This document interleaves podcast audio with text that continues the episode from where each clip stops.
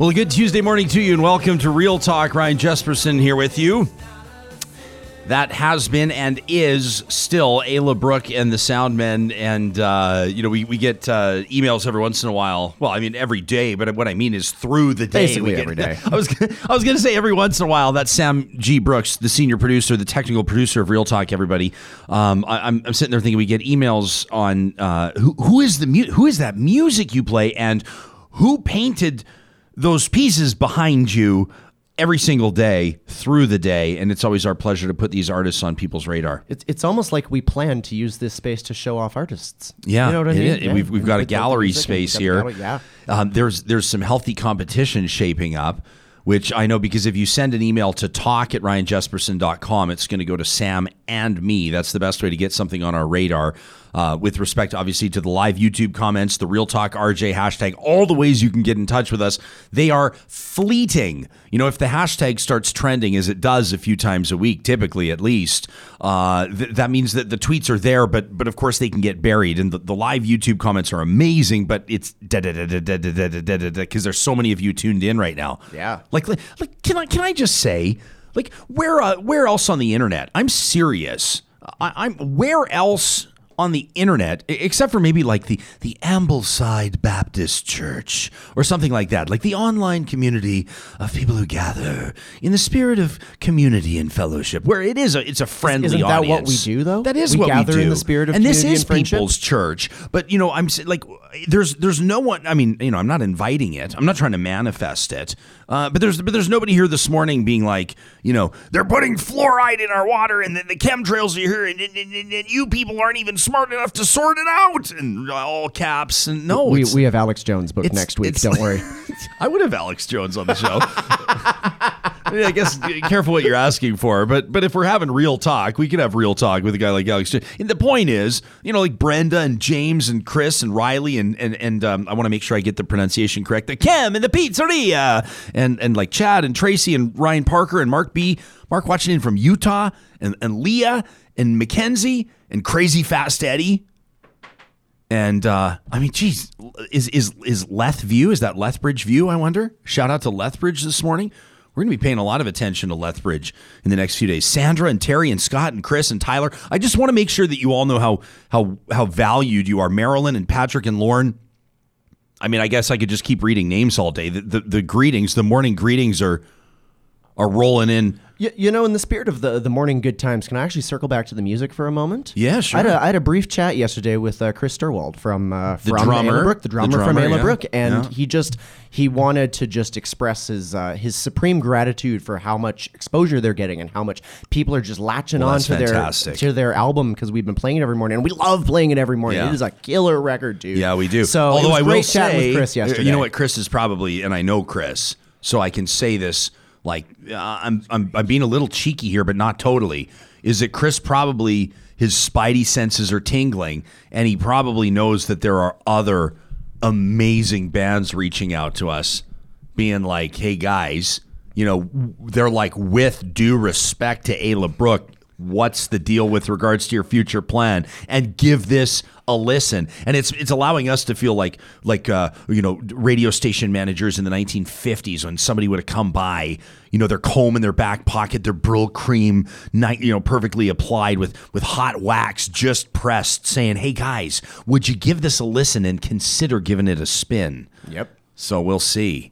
You know, we'll see how long Ayla. This is how we play, because what we want to do is we want to renegotiate our contract with Ayla Brooke. Is what the quite frankly. The terms are too our, friendly. Our unwritten contract with the, Ayla Brooke. The, the terms, we actually do have written contracts. Oh, we do. Yeah, th- oh. These are just these are the things you don't have to worry about, Sam. We've got contracts with them. You know, I like not having to worry about these things. You don't have this to worry great. about it. Yeah. And and uh, here, what is it? Some some random guy. Uh, that's actually the handle. That's not just me dismissing this person. Some random guy says, "Don't jinx it. Don't jinx it, Jespo." I think that's in relation to me saying, you know, there are no. Uh, There are no early shenanigans on the on the live thread here on YouTube. Uh, there, there's a lot of comment. Let me just say, so real talk, real talk right now. A lot of you are talking about Danielle Smith, my former colleague on Course. We know that there are going to be people tuning in. I talked to a guy yesterday that watches us every single day from London, England. How fantastic is that? People watching us stateside. We can see where people are accessing the website. We know that some of you are tuning in. um, for different reasons, different things are drawing you to this live daily show. And we welcome you here and thank you. Please subscribe to our YouTube channel. You can subscribe to our podcast. Tell everybody you know about it if you think they'd enjoy it. Uh, uh, Danielle Smith, a former colleague of mine uh, at a former billion dollar Canadian media conglomerate, uh, an A M talk host, announcing yesterday that as of February nineteenth, she's done. She's out of there. She says she's leaving Chorus Radio. She says she's leaving Twitter as well. And she's going to uh, an online destination, a platform called Locals. It's locals dot com. I don't know a ton about it. I did a little bit of digging yesterday to try to better understand it. And uh, that's why we're bringing Idris Fashion on the show coming up in just a second. Idris is going to bring us up to speed on all of this.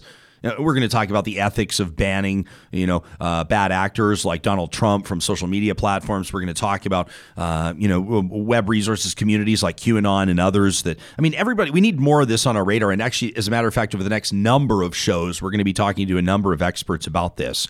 Uh, I have been in, in touch with Danielle. Danielle and I have worked together for many years, have, have kind of an interesting relationship, as a matter of fact. Uh, you know, the the the twenty twelve Alberta provincial election that saw the Wild Rose blow a lead, uh, the infamous Lake of Fire election. It was an interview between Danielle and myself. I was hosting a, a television show called Breakfast Television. She was leader of the Wild Rose Party, the official opposition, and and the Alan Huntsberger thing came up. It was interesting to hear Danielle reference Alan Huntsberger yesterday, saying people wanted me to throw him under the bus, but but there were other factors at play. You may remember him. He was a South Edmonton pastor whose whose blog post surfaced about gays burning in a lake of fire, and it happened about a week before the election. Did not uh, work out well for the Wild Rose Party. And then Danielle and I, you know, after you know many years of interacting as as as myself, a program host, a talk show host, uh, and herself, a politician, of course, she came over. You remember what happened to the floor crossing? If you're from Alberta, I don't need to explain that to you, but you remember December twenty fourteen, mass exodus, official opposition joins the governing Progressive Conservatives. Uh, one of, in my mind, the most significant stories politically in Alberta's history. Uh, I think it's in the top ten. Um, it might be in the top five, depending on who you talk to. Uh, and then, you know, Danielle's political career, at least at that point, saw an end, and she came into broadcasting for the same company I was at. We simulcasted our shows many times. We hit the road together many times. Uh, uh, had many assignments together, typically covering elections. Uh, we're pretty familiar with one another. We don't see eye to eye on, on, on a lot of things. Uh, we see eye to eye on, on some things that might surprise you. And we've always had an amicable relationship. I know she's not everybody's cup of tea. Some of you, uh, you know, were upset when she welcomed Kaylin Ford, former political candidate, to, to her show. Uh, you know, Kaylin being accused by some people as being a white supremacist. She's suing all of them now uh, over that. Uh, people were upset that Danielle gave her a platform, that Danielle talked to her.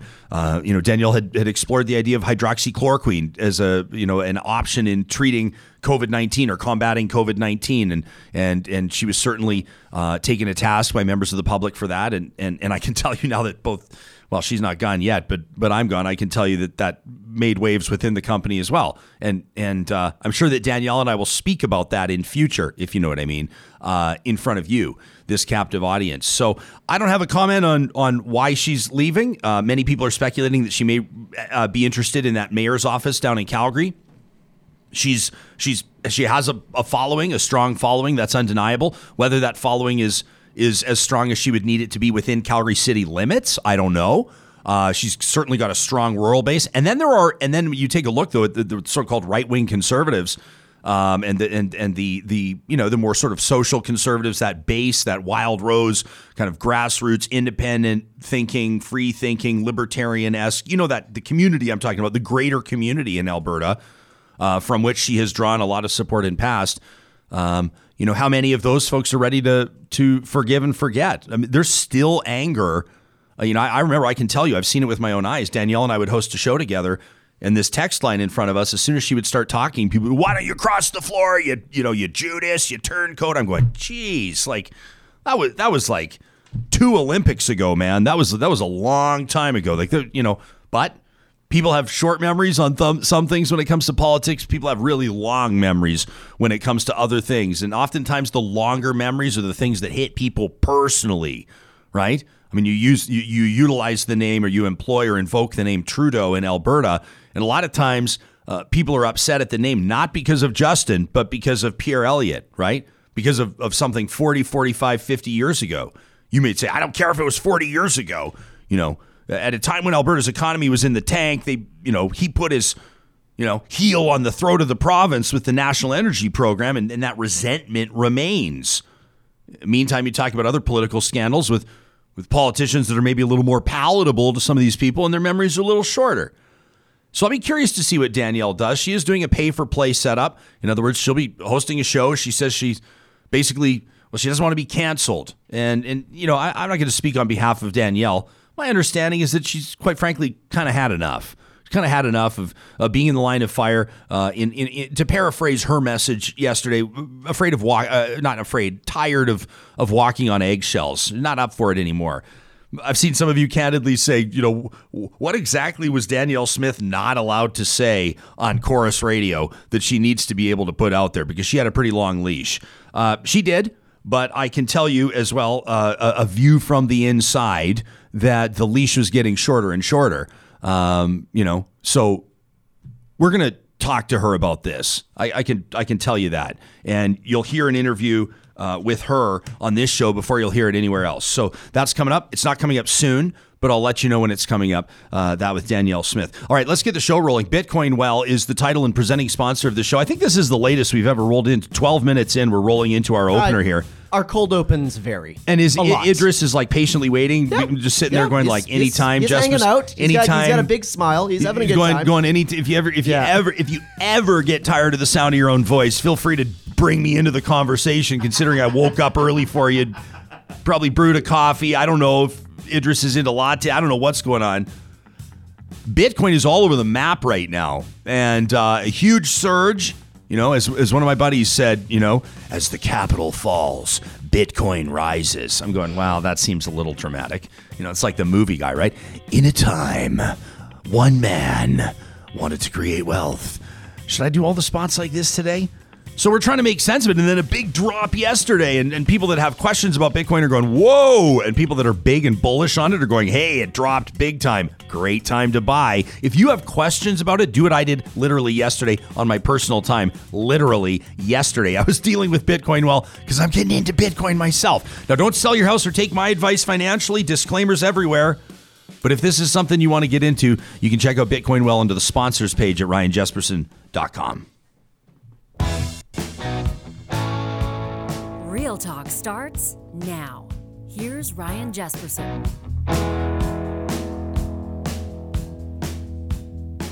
All right, on the live uh, YouTube comments, Zigzag Wanderer. That's a great name. Zigzag Wanderer says, why take the abuse? You know, talking about Danielle Smith, her departure from a talk radio, a prominent Canadian talk radio host, a conservative host. Says, why? Yeah, why would you take the abuse? I can't blame her. You know, a lot of threats on the text line. Apparently, when Ryan said it was toxic, everybody was, was you know, uh, on his side. Where's the equality? That from Ziggs. Where's the lack of equality? What do you mean? Uh, so yeah, some people, I've seen some people. People are being tough on Danielle online. People are always tough on Danielle online. In so many ways, is she and I face fire from different, uh, from different communities, I guess you might say. Right? Typically, I get hammered on by the far right that, that doesn't think I'm conservative enough for their liking. And, and typically she'll take shots. I want to say the far left, but she'll, you know, it's different places on the spectrum. Now, I still take my shots from the left, and, and she, as mentioned, still takes her shots from the right. So people are equal opportunity, Zigzag Wanderer. Uh, only Danielle knows the real reasons for her departure, but we do know where she's going. And that's where Idris Fashion comes into the mix. Uh, looking forward to this, a twenty year a content marketing and sales manager who's called Alberta home for just as long. You'll find Idris at the Well Creative Consultants, where he matches up marketing and technical specialists with the companies that need them, making his Real Talk debut this morning. Idris, welcome, and thanks for making time for us today. Uh, can you hear me okay? Yeah. Do we do we have his uh, video, Sam? We ready to rock and roll? Looks like there's maybe some troubleshooting. There we no, go. Wait, I had the wrong split screen loaded. Okay. Three-way split. Well, it's you were just so enthralled by the opener that you were you were a little you were a little taken aback. It's good to see you. It feels like it's been I don't know. It feels like it's been a few years since our paths have crossed in person. Happy New Year to you, and welcome to the show. Yeah. Thanks for having me. And uh, it has been. I think it's been probably two years. Yeah. Yeah. Well, we're we're grateful to have you here and, and your perspective. I want to I want to kind of my plan today with this interview, knowing your area of expertise and your perspectives, is to take a question, throw it your way, and then just get out of the way. So why don't we start with what we're talking about locally here? Um, because it's it's obviously not just a local story. A, a terrestrial radio host, a mainstream media host, so to speak, uh, Danielle Smith leaves what I can tell you is a pretty plum gig. Um, I mean, especially, let me just say, and I'm, this is the last time I'm going to make this about me because it's not about me, but just to say, uh, since I was canned back in September, uh, they just, I don't know what their plan was, but they just gave Danielle the province. So she had doubled her reach. She had doubled her broadcast radius. Uh, she had the ears of the province on, on a relatively well-listened radio station. The rumor is their, their ratings have been plummeting since September. Uh, but, but Idris, um, she decides to go to a place called locals dot com. What are we dealing with here? What is this all about for people that are unfamiliar?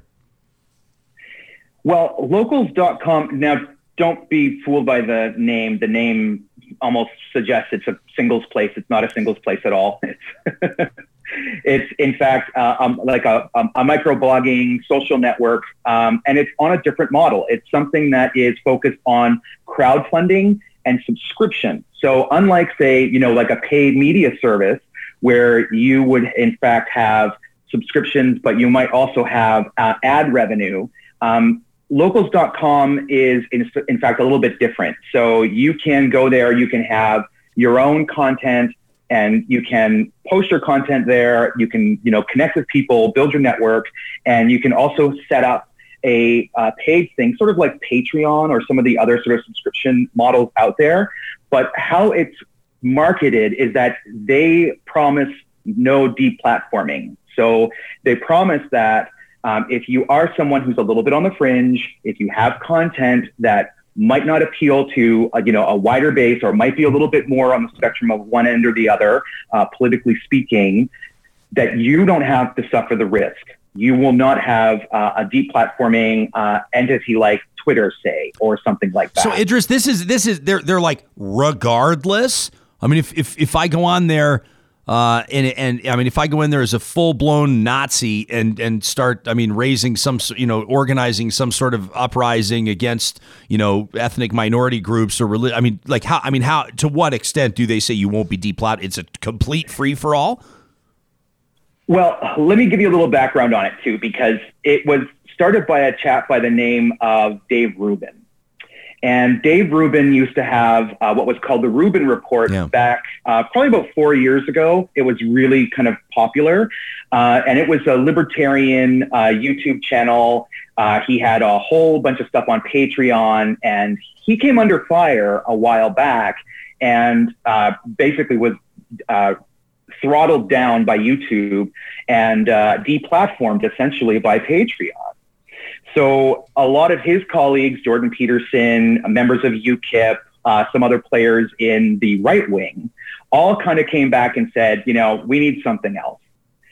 And so what Rubin kind of started in twenty nineteen was this offer. Um, it was a different name, and then they changed it to locals dot com.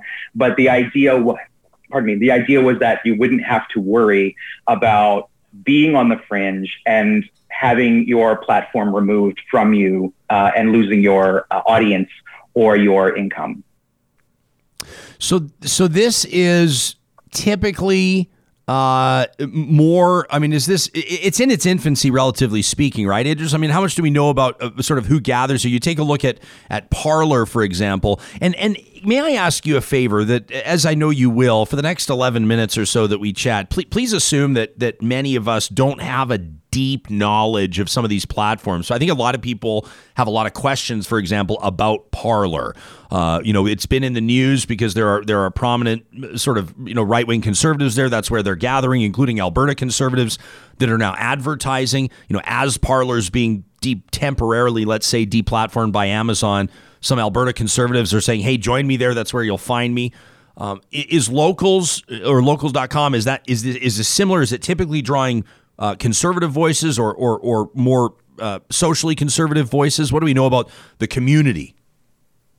Yeah, it is. Uh, and what we're seeing right now is a really interesting clustering.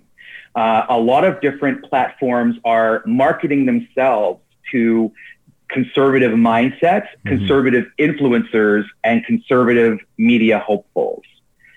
So because they have captive audiences and because they are proving to be uh, strong audiences to market to. So looking outside of the perspective of who they are and what they say, um, they cluster really well. They're easy, easy to market to. And um, you can, when you have platforms that answer or that market themselves to audiences like that, say like Parler or Locals, you end up with a lot of crossover. Um, and that's something that, you know, the larger big tech firms could have, but they, they don't necessarily. You don't see the same kind of um, influencers getting together uh, on the same level that you do with, uh, say, Parler or Locals, where there is just a different energy. There's a, a, a really strong, um, energized uh, desire to work together. And I think part of that is the political, you know, spectrum and the likability of people who are similar to you, politically speaking. But I think the the platforms themselves are going small. The idea is that, you know, there's more that we can do with not trying to take over the whole universe like a YouTube, but instead answering and, and, and supporting things that sit outside of what they consider norm. Which is a, a really smart business model, right? I mean, thirty years ago, Roger Ailes and Rupert Murdoch did it in, in creating Fox. They didn't, they didn't try to steal everybody from N B C and C B S and A B C. Uh, what they did was try to provide a home uh, or try to create, and successfully they did, create the perception of a home for people ideologically and otherwise, right? And they've built a cult following. And I mean, one of the things is, and you know, I've talked about this in other conversations too, which is, you know, the demographic heft, you know, the, the fact that you can on digital get so precise with how you advertise to people. Yeah. There is a real benefit to blocking people out into different subsections and marketing to that channel specifically, that idea, that mindset, that particular, you know, uh, philosophy. If you were able to, to noodle down in that and, and, and gather those people into one place, it gets a lot easier to market to them. Jar so is Murdoch was right. Yeah, no kidding. Uh, Jar was, is watching in right now. Says anybody wondering what Parler contains or what it allows, you can go ahead on Reddit and just check out uh, Parler Watch. Uh, what is what does the future of Parler look like, Idris? I mean, what what, what what's the future for this platform? What's the deal? Take us inside. Well, okay, so. I, I've noodled around with Parler here and there. Uh, it's a microblogging social network, you know, not unlike, you know, Twitter or uh, the other sort of platforms that are out there. But it it really does try to market itself to very far right-leaning uh, perspectives and audiences uh, and uh, and and mindsets. So. If you are yourself a fringe thinker that might not necessarily be on the right, um, suddenly it becomes a little bit different of a place in terms of policing. So some of the people that I've seen and watched have been, you know, throttled themselves who have been more of the alt-left than the alt-right. Um, so it's it's not uh, with a, any sort of, you know, journalistic balance or any kind of uh, philosophical balance that these guys are exercising. Um, it's really just kind of being policed uh, for the right and and catered to the right, um, and specifically the far, far leaning folks. So it it it it it doesn't police. I mean, this is why it's come under fire uh, because it doesn't police content that, in fact, uh, you know, goes against their own content rules, which is, you know, spreading violence or promoting violence, um, and that came back to haunt them. Uh, which which seems to me just, that that's yeah. just more of a disclaimer to keep them out of trouble. I don't know that I don't know that's actually a rule or or or a real commitment on their part to ensure that there's no incitement on the platform. I see plenty of evidence that there is. Yeah, and it, it's a problem because, you know, that that stems out of the, you know, kind of content argument and philosophical or the spirit of, you know, what we're doing and into the law. You know, now you're you're vulnerable as a, as a corporation. So, you know, and th- th- strangely enough, this is one of the things that Trump was really good at. Trump was great at just going up to the line, and not crossing the line. Yeah. The question, you know? the question and, is, and, and, has he, has he, has he, has he briefly, uh, but significantly crossed the line with, with tiny little things? I mean, the, the, uh, what, what was the one that I saw reported by M S N B C the other day? It was, it was his tweet that said something like, you know, rally in D C on the sixth, you know, be here, gonna be wild or something. And legal experts are wondering if these tiny little things would count as the seeds of insurrection, which I think probably could be argued, and we'll see what happens with these impeachment hearings. Uh, probably could be argued successfully. Yeah. But I mean, further to that, there are people that are not that clever who are on Parler, who are saying some pretty nasty stuff and are promoting, uh, you know, acts of violence, are promoting the, uh, you know, com- commitments against other people, you know, things like doing things against other people. And I mean, it's, it's remarkable to, to, to be able to see that um, in an open forum and in, you know, in a place where they're inviting the public to participate. So, you know, it's a strange world we're in right now because, you know, the, the, the content uh, policing uh, on the one hand with the major big tech is becoming stronger and, and, and more mighty. And at the same time, we've got these fringe places and small, like, you know, Locals and Parler where they're trying to pull back and, and, and not police it at all. And so you, you've got this real tension between, you know, how these things are are being really done. Idris, uh, got an interest. I mean, tons of interesting uh, discussion underway on our live YouTube thread. Real Talkers are at it this morning, and Sunny uh, tuned in, says, "Okay, so these far right social media platforms are places for fascists to meet and share ideas. Wonderful." Uh, you know, you you take a look, Sam. Can we call up? This was just a graphic, and this may this may be out of date by now. I mean, this was actually over the weekend. But the, the president banned from. Uh, I mean, you take a look at the social platforms. That's base. I mean, that's pretty much ticking off almost all of them. Uh, I mean, he's banned from Shopify, for Pete's sake. So you're going to have to wait to get your Trump steaks, everybody. But uh, Facebook, Twitter, I mean, you can see there's Spotify, Instagram, Snapchat, uh, Pinterest, TikTok. I mean, the, the list, YouTube, it's huge. Now, Idris, of course, pe- people may snicker. And, uh, you know, me in a moment of, of simply being snide, tweeted in response, yeah, beat it. Uh, you know, I think we've seen enough. But what really happens, Donald Trump doesn't lose his perspective. He doesn't lose his uh, his his commitment here. I mean, I think we've seen him from banging on podium saying we will never surrender. Uh, seventy million plus people voted for him uh, just a couple of months ago. Let's not forget. And we saw evidence on January sixth that he's got an army of people that will do anything he says, and we'll go find him wherever he is. So so along the lines of what Sonny's talking about here with these platforms where, where people are going to gather, is is it potentially detrimental uh, to the health and the and the good of greater society to be forcing a lot of these ideas underground, behind paywalls, out of the sunlight?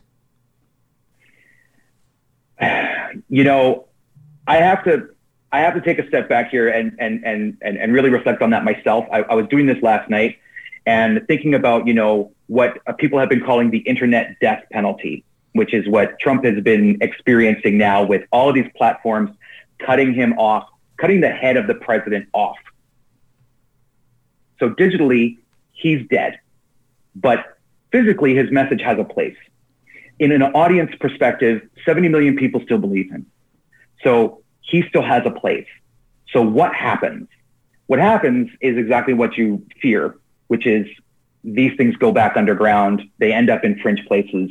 And those conversations never get the light of day. And there's a there's a real threat to leaving those things in dark places and unmonitored, unmanaged, and without any contact to uh, other people and other perspectives on the other side of the, of the coin. Um, we know, I mean, I, I identify as a black man, and I've been black for about forty-six years. So I know that, you know, you need to have contact with people who uh, oppose you in order to help them through their own thinking and getting to the point where they see error in the ways of being, you know, racist. And if I can't do that, if I can't connect with those people face to face, if those people are allowed to just congregate and feed each other, it becomes a much dangerous, more dangerous place because they feel like they don't need me anymore. We don't have to work together on solutions to help society. We don't have to have conversations that are tough for either of us.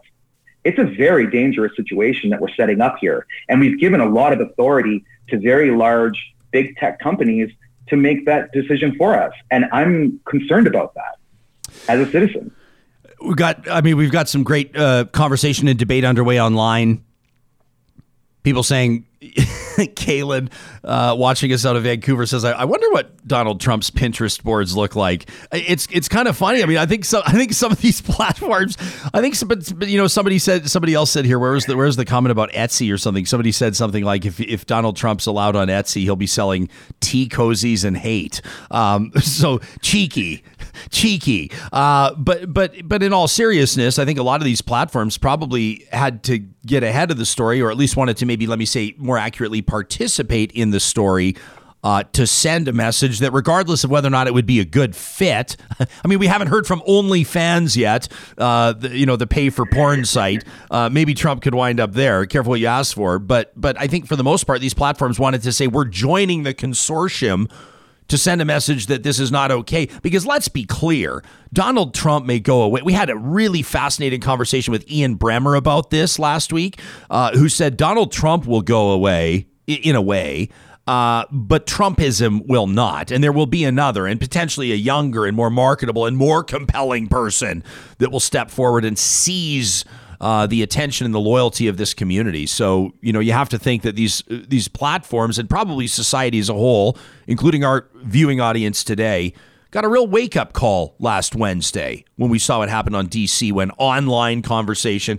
when online rallying uh, and, and, and the gathering and the fanning the flames of ideology becomes very real. And all of a sudden you've got cops being beaten with flagpoles with the American flag. I mean, what a what an iconic image, you know, for all the wrong reasons. Uh, Idris, it's a real pleasure to have you here on the show. I'm looking forward to bringing you back on a panel, and thanks for making time for us. Thank you. Thanks for having me. I love that guy. You can follow Idris on Twitter at The Content Kid. Um, uh, as you can tell, knows who he's talking about uh, and uh, an advisor when it comes to, to marketing, communications, and, and sales as well. Uh, Jason Leader coming up in just a moment, conservative strategist. We're going to talk about the cabinet shuffle we saw in Ottawa today. A few uh, players uh, changing benches, if you will, after Navdeep Bains announcing that he will not seek re-election. Want to remind you how proud we are to partner with the team at Friesen Brothers. Friesen Brothers. Brothers has been in the grocery game in the province of Alberta for more than sixty years, the entire time family owned. And right now we want to remind you that one of the things that sets them apart as they attempt to pique your interest around this Alberta store, their fifteenth opening up in Edmonton in just a couple of months. You know, they've got the Red Seal chefs. They've got master butchers. Their bakers are the best in the business, and they're all using Alberta products. That's why they only carry Alberta beef, Alberta turkey, Alberta pork. I mean, Alberta flour in their sourdough. That's how serious they are about this. Friesen Brothers is Alberta grown, Alberta owned. Same deal with Saint Albert and Sherwood Dodge. Local ownership at Alberta's best Jeep dealerships. twenty twenty-one is going to be a huge year for the Jeep lineup. If you're into Jeeps, you probably already know this. You've probably been like me online, like refreshing your browser every week to see what new pictures are leaking of that twenty twenty-one Grand Wagoneer. Woo! This is the one that's going to go toe-to-toe with Navigator and Escalade and, and, and the, the X five from Beamer and the Benz. This is going to be a beautiful S U V. Uh, Scott and his team at Sherwood and Saint Albert Dodge are the go-to for that. All right, let's take a look at the headlines.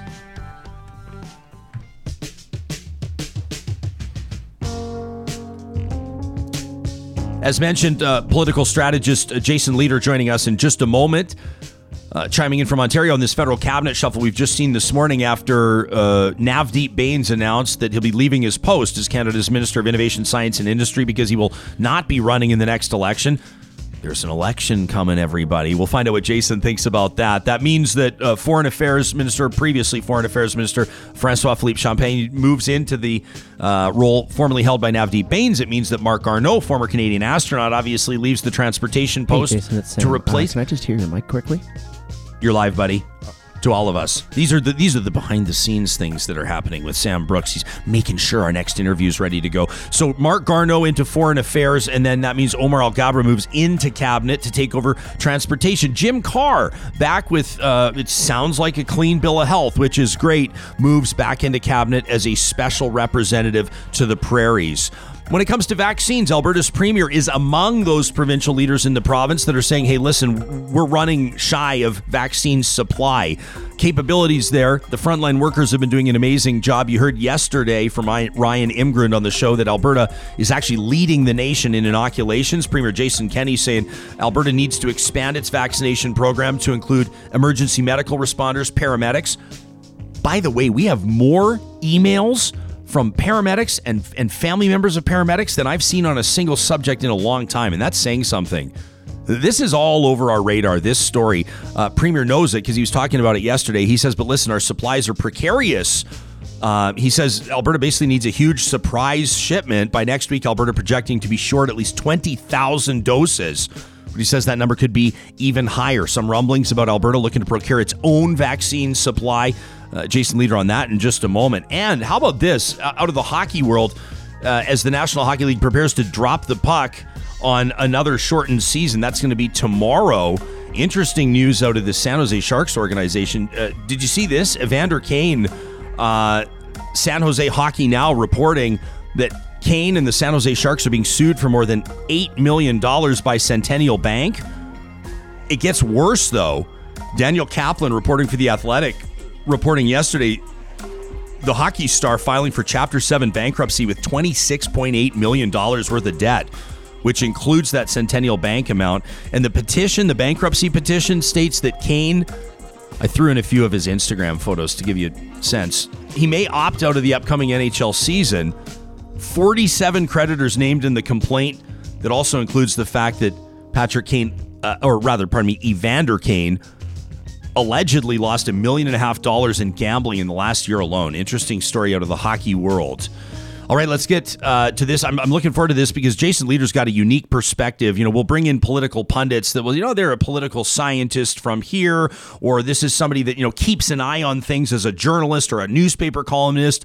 Uh, This dude's been on the inside, uh, former advisor to Prime Minister Stephen Harper and several Conservative premiers, also the president of Enterprise Canada. Welcome to Real Talk, and thanks for making time for us, Jason.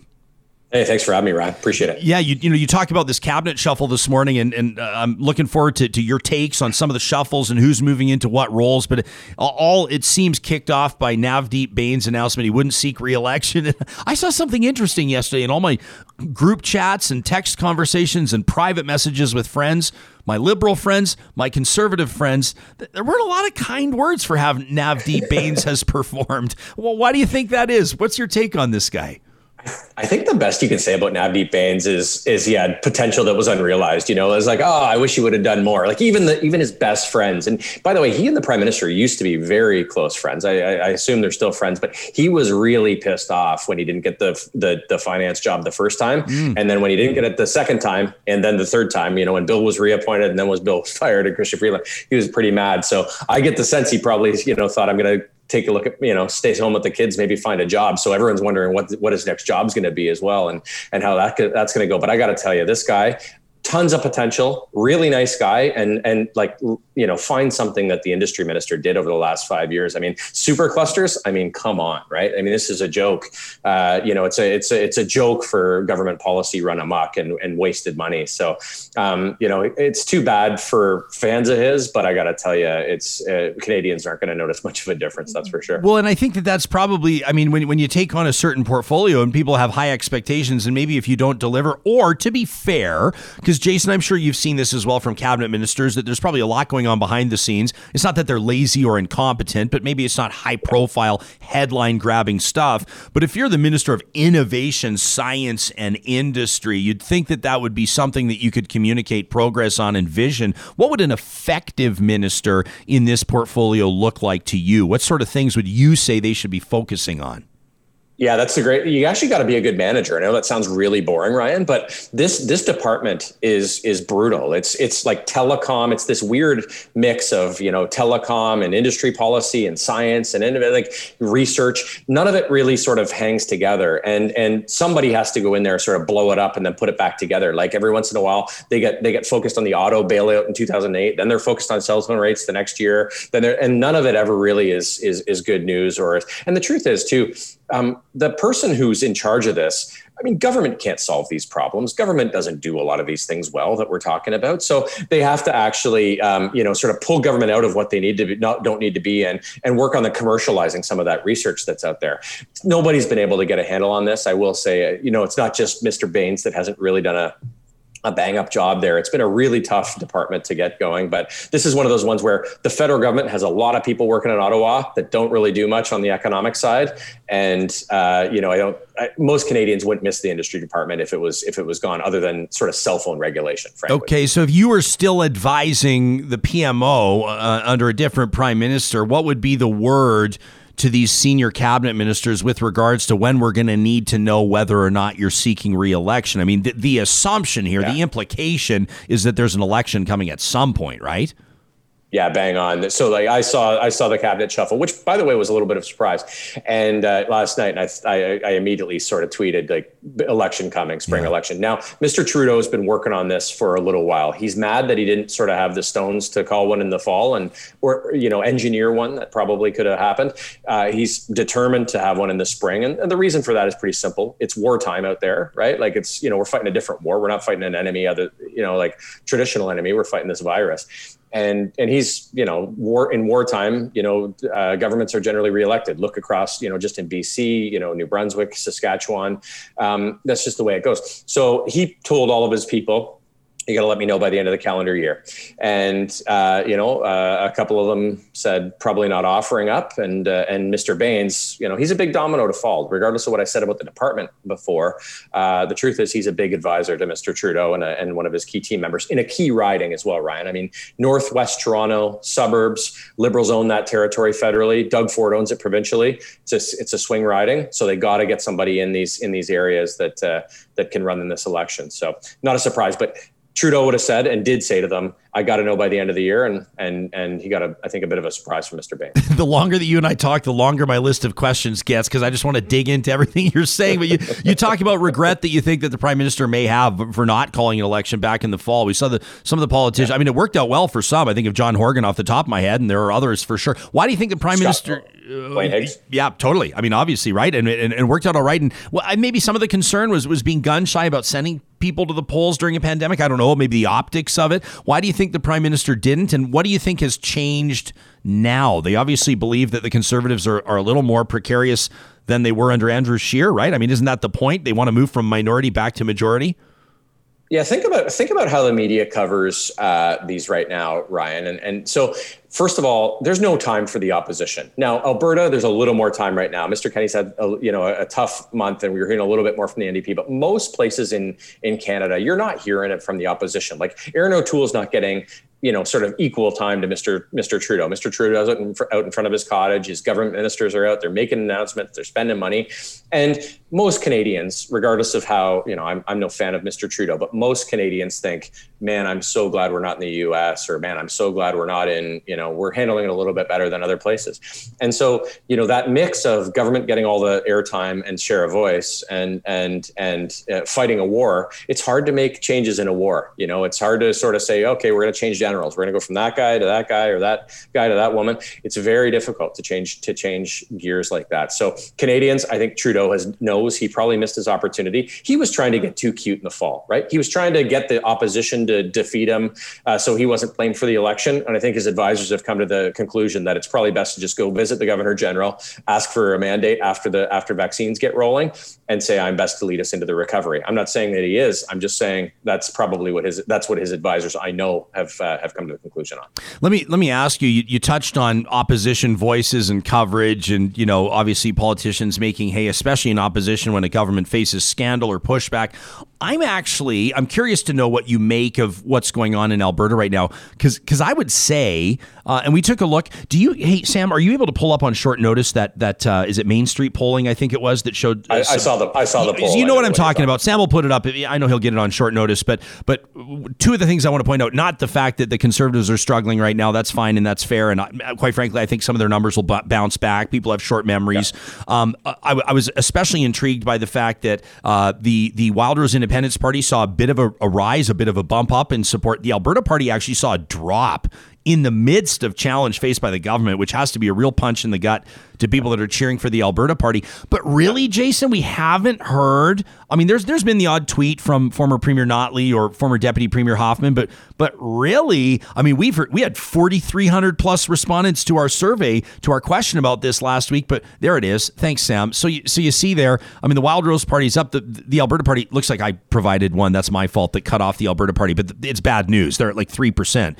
Um, Jason, if you're, if you're below that cutoff point, you're in bad news. Yeah, if anyway. You're below the show this thread link, that says a lot, yeah. Doesn't it? But my yeah. point is, we haven't actually heard a lot from the N D P, the official opposition in Alberta. We're hearing mostly, we're hearing mostly from the people, from the public.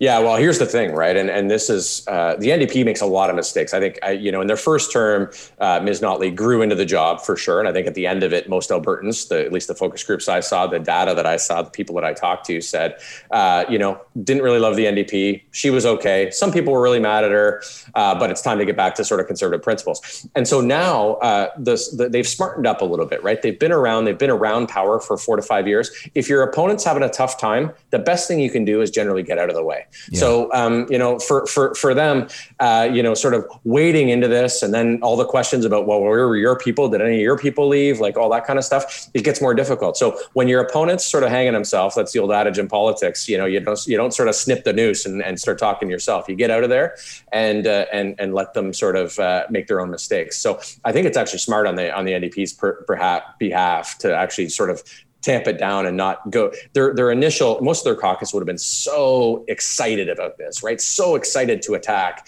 and I think they probably had to had to tamp some of that down. So I, I honestly, probably a smart move to stay out of the news a little bit. Can you, but I will say, yeah, go ahead. Oh, sorry, I didn't mean to step on your toes there, Jason. I was wondering, can you think of a time? Um, I'll ask you to be candid. Can you think of a time in your political career as a senior advisor to a prime minister or to a premier uh, where where all of a sudden you went, oh boy, like it's not one person that, that in this case that traveled. There's like there's six or ten that we know about. And I have I'm nothing to base this on except for my gut instinct, but I suspect there's more. Uh, yeah. the, the N D P's gone on record and said all twenty-four M L As were home. That's fine. I'm sure they have their own issues and problems. But can you think of a time in your political career where you had to get control of something that could have exploded into a wildfire? You know, you know where it usually comes up is is an expense scandal. So um, you'll you'll get one minister's expenses, or you know the premier or the boss or whoever's expenses, and you'll say, "Oh man, that is that's not good. They probably have to go." And then you start asking some questions, and you think, "Oh, oh, this doesn't look. You know, this is wider than we we might have thought." Um, you know, and this happens to all parties. I'm not just talking about one party or others, but I've seen it a number of times with organizations and or governments that I've advised or worked with, where you're like, oh, well, you know, so-and-so has to go. And then you're like, well, wait a second, does so-and-so have to go? Because maybe, you know, like there might be five or six people in that kind of thing. I've seen it most often in, in expense um, sort of things where it's like, you know, we joke about the sixteen dollars orange juice or, you know, the David Dingwalls, I'm entitled to my entitlements, all that kind of stuff. But, you know, the problem is when you scrape the surface, you usually find that there's a little more than you uh, were hoping to find. I am entitled to my entitlements is the most incredible. Incredible political quote of all time. That's got to be the so best. It's, uh, it's it's in the pantheon for but sure. Can you and, think? Uh, yeah. yeah. Can you can you imagine? I, I remember. You know, we'll, we'll go like I, I'm. I'm a huge fan of like really fresh squeezed orange juice. I think it's, it goes back to my childhood when my parents, yeah. like on Sunday morning, would at my mom would be like yeah. using legit real oranges and making. I mean, I've just always had a thing for it, and I get that it's yeah. expensive, but that is that is the most significant sixteen dollars that's ever been claimed. In years removed from that, how do you feel about the scandal around Bavoda? Like, she probably watches headlines today and she's like, what the hell? How am I? What like, how am I the pariah? This is this is well, one thing I will say, like, you know, in terms of, I'm not one of these guys that I deal with the media every day, but like in terms of media bias, and she got a raw deal. Number one, number one, she wasn't a great minister. Number two, that photo of her sort of standing behind the the, the Justice Building smoking that dart, smoking, you know, that went yeah. along with the, the the photo or the the, the issue. Just yeah. sort of, she'd had a couple of bad months, and then all of a sudden this this blows up. But let's be honest, I mean, like you, you usually, it's usually not the thing that lights the match. It's usually, um, you know, uh, usually the pro- the boss was looking to for a way to uh, sort of move you out anyway. And, uh, you know, when the, the bosses, the prime ministers, the premiers, the party leaders, they'll stand up for the people who they really need to keep.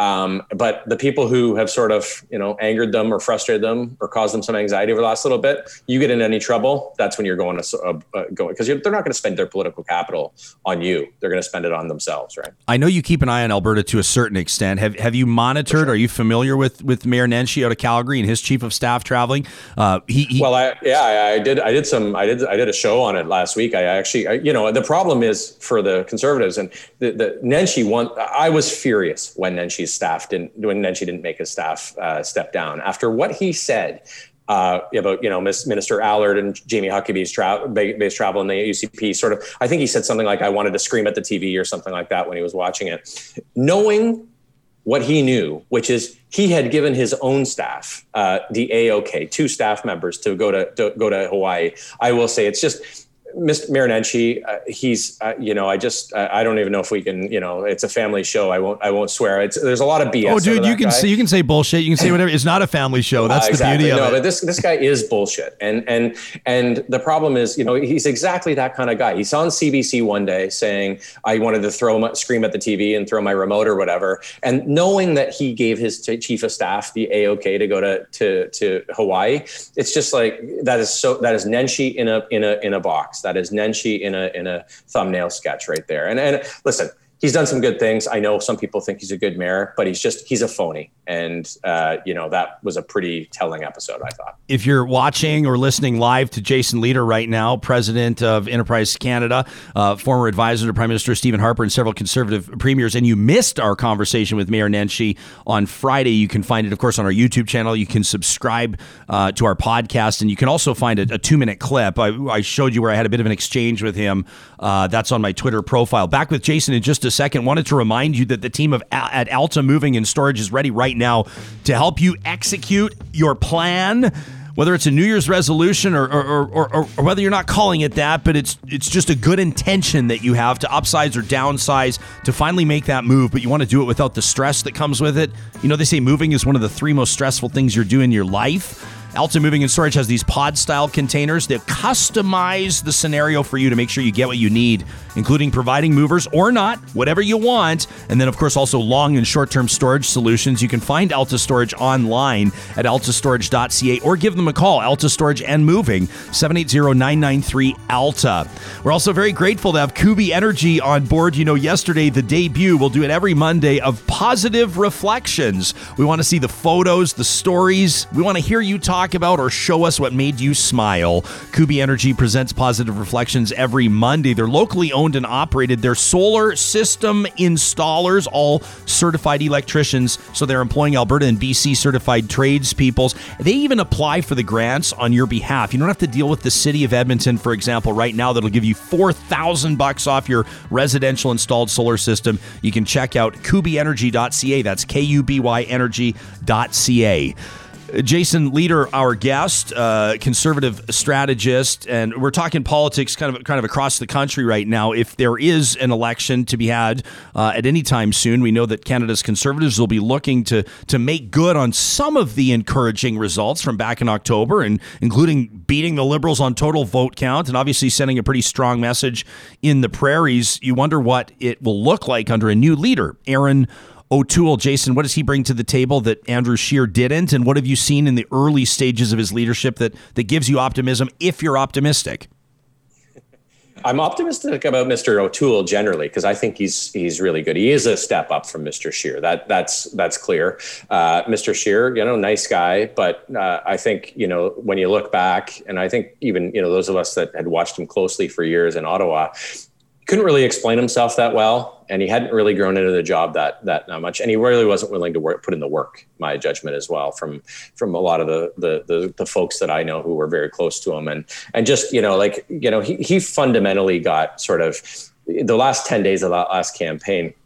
Trudeau, it, it could have gone either way. Uh, Trudeau stiffened his spine. And again, uh, probably not a lot of your listeners and me. I, I'm not big fans of Mister Trudeau. In fact, I've spent most of my life trying to campaign against him. But, uh, you know, the truth is he stiffened his spine and won that election in the last ten days. He looked like he wanted it more. And so, um, you know, Mister O'Toole, when you fast forward to sort of Mister O'Toole, he's not going to sort of wilt, I don't think, like Mister Scheer did in the last ten days of that campaign. And and, and he did do so. So sadly, I, it's it's hard it's hard to say. So, you know, former military, uh, family guy who, you know, sort of looks like the neighbor who you might, you know, borrow some extra charcoal or a propane tank if you run out, your barbecue runs out of gas or whatever. Like, you know, looks like the guy who might be out there shoveling your laneway when you get home, sort of pleasant surprise. Hey, Aaron, how's it going? Which is, I think, a nice uh, sort of change. He's not going to set the world on fire in terms of being, you know, sort of excitement. He's, uh, you know, he's a good, solid dude with a military background and a good, solid family. So what am I excited about? I'm excited about him because, uh, you know, he's the kind of leader that I think most of the conservative movement, uh, you know, won't be embarrassed to knock on a door and say, hey, we really think you should think about endorsing this guy or supporting him. I think that's half the battle in an election campaign. The things that I'm pessimistic, though, about, I do have to be honest on this, Ryan. And, and again, like, sorry to deliver bad news to your listeners so early in the morning. But, you know, it's, it's uh, again, governments win generally win re-elections in these kinds of scenarios. Uh, Mister Trudeau, uh, his numbers are a little bit better than they were before. Uh, there's, you know, if vac- vaccines are the big sort of, uh, you know, if the mood gets better in terms of vaccines in the spring, I worry about us. And it's nothing to do with Mister O'Toole. It's everything to do with, does the government, you know, sort of have one more election in him? And does Mister Trudeau have one more election in him at the end of this pandemic? And I, I fear that that's the case. Um, but we're going to give it a hell of a go. And, and Mister O'Toole, he's an improvement, and he's a better leader, and he will be a better leader than Mister Uh, Mister Scheer was. I think it's safe to say that I, I want to at least touch on the fact that I, I think that the, the federal N D P is is is more hamstrung this election uh, than in the previous one, and that's saying something. It's a party that's vulnerable right now. It'll be interesting to see what happens in some of the ridings that may swing there. Uh, Jason, let me ask you about the tone. I think this is important.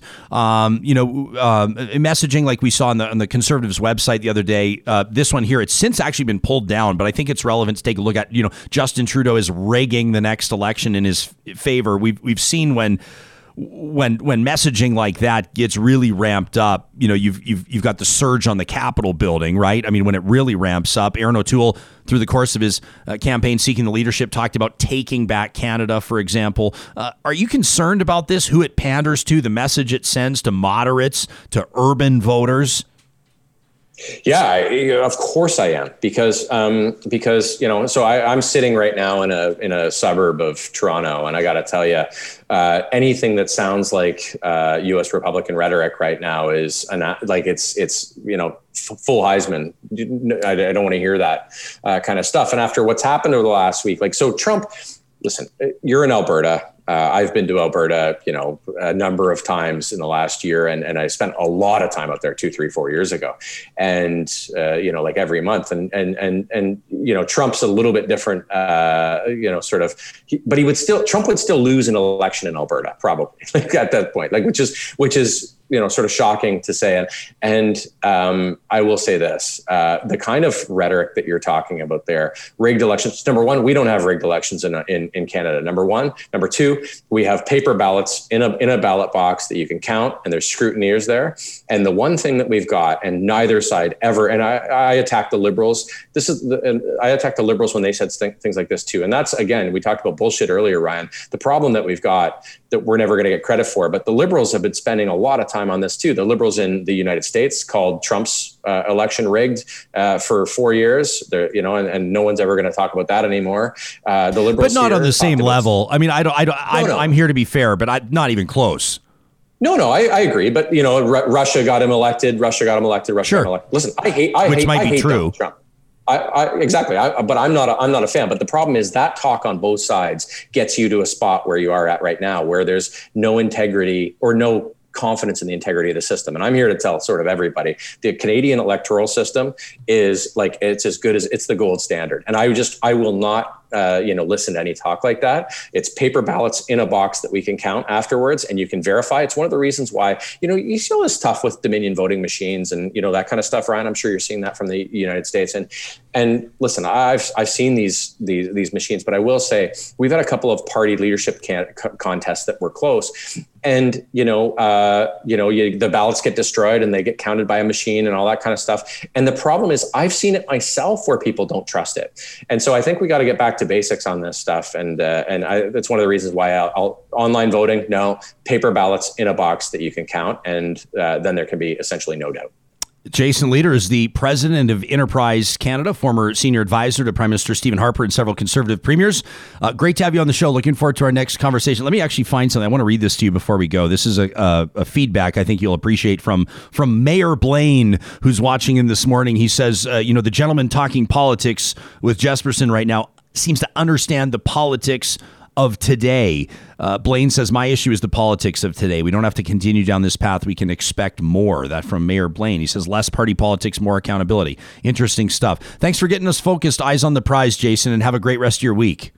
Yeah, I mean, the key is don't hate your opponents and uh, be nice to each other, and we'll have a better politics. That's for sure. You can be tough, but you don't have to be an asshole. There you go. Be tough. Don't be an asshole. From Jason Leader. Appreciate that. You know, you hear, you'd hear stories of, of of politicians, you know, across party line. They would just they would they would they would battle uh, vociferously. You know, I'm trying to think of I'm trying to think of you know an example here in Alberta. I mean, uh, you know, for, for our viewers, audience outside of Alberta, the names may not mean something to you, but in Alberta for a long time, the leader of the New Democrats was Brian Mason. Uh, Brian Mason was the guy that would go to the wall for the new for the fledgling New Democrats when they were when they were a, a small but mighty caucus of four, uh, from four to fifty-four. Can you imagine in the twenty fifteen election under the leadership of Rachel Notley? But Brian Mason back in the day would, would work like hell Uh, to get the attention of Albertans, uh, trying to draw attention to the N D P and what they were doing. And that oftentimes included some pretty sharp tongue rhetoric focused at the government. The government at the time included, you know, at that time, uh, Deputy Premier Thomas Lukasik, who was a senior cabinet minister under several premiers, and uh, and and Mason and Lukasik would just you like the, the the war of words was wonderful as a pundit because it was just like soundbite after soundbite, and then you find out these guys would walk out of the legislative assembly and they'd go grab beers together.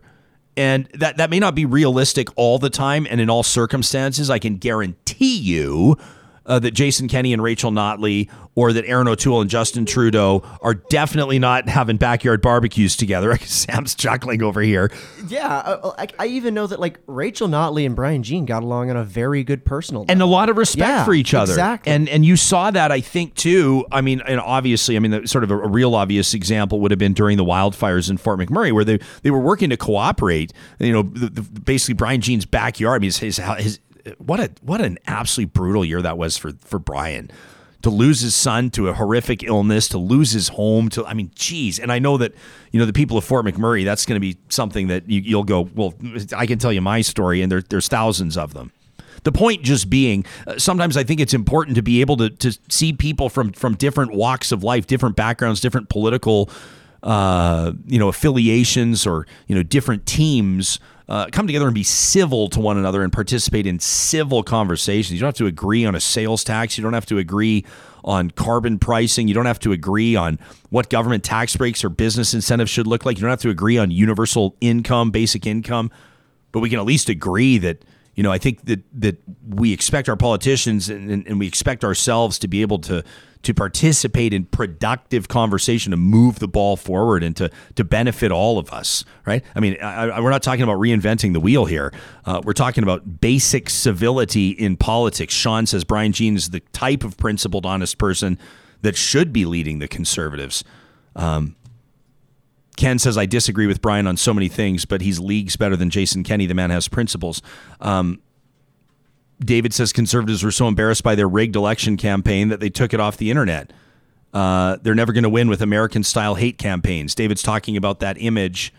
Can you show it to me one more time, Sam? This is what we're talking about. This was pulled from the Conservative. It was up there, I think, for like a day or something like that until there was real pushback, including I saw in my circles pushback from Conservatives going, uh, like rigging the next election. Now, what this is all talking about is, is sort of this, this pre-writ period where you know, there are spending implications for what opposition parties can do, what the government can do. Governments of all stripes do this. Uh, governments of all uh, political affiliations do this at different levels. Before they call an election, officially before the writ drops, they'll go and announce spending everywhere, right? Oh, there's a there's a key riding over here we think we can steal, or or or the polling is showing us we might have a tough time hanging on to it.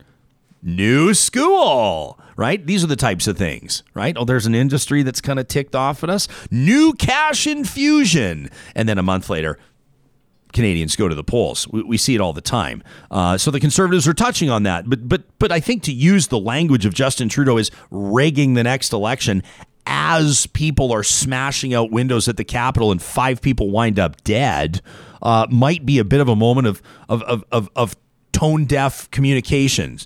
And I think that, you know, I mean, there are there are groups here, I think, that that have opportunity uh, to advance their messaging and to glean support from Canadians. And I think that, although Jason touched on it, it is tough to knock off an incumbent in circumstances like this. The government's going to come out and say, listen, yes, we are all in this together.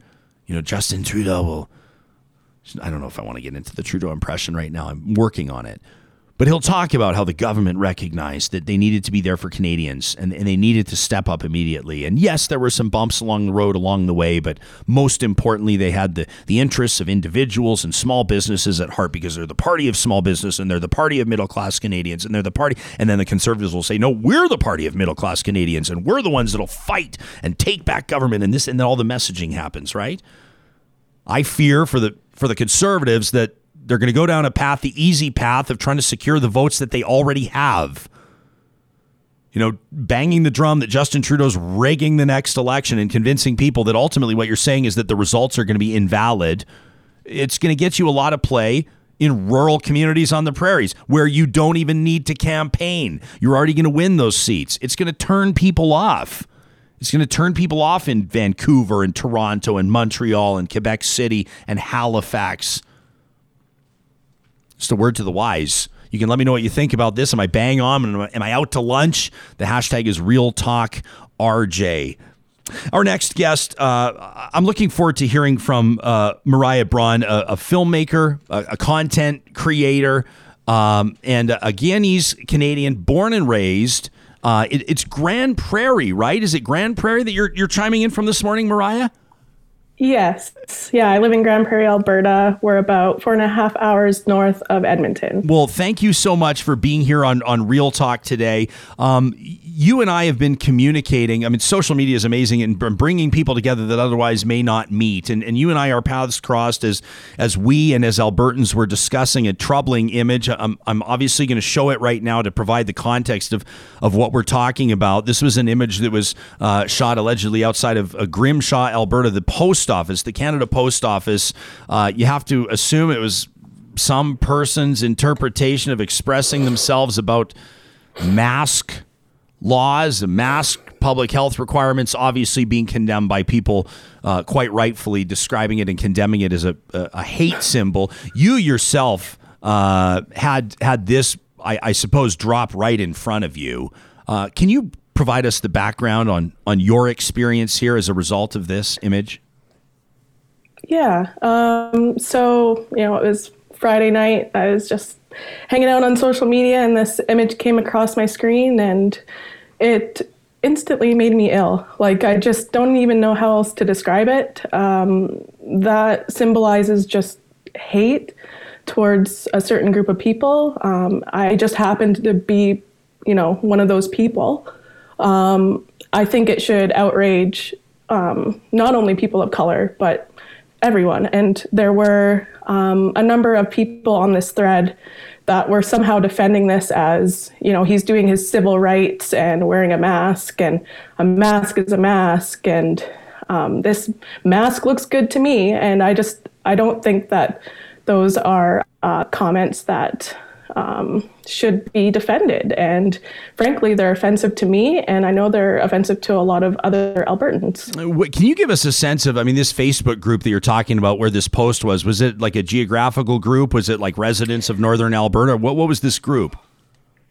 Yeah, it's uh, it's called The Real Grand Prairie. It's a private group. And to be honest, uh, it's kind of a group where there is a lot of ugly things that happen. Um, I've gone through moments in time where I just had to erase that group and, you know, go on with my life. But, you know, I happen to be subscribed to it right now. So, um, yeah, I saw it and I was just, I was floored at the response from people.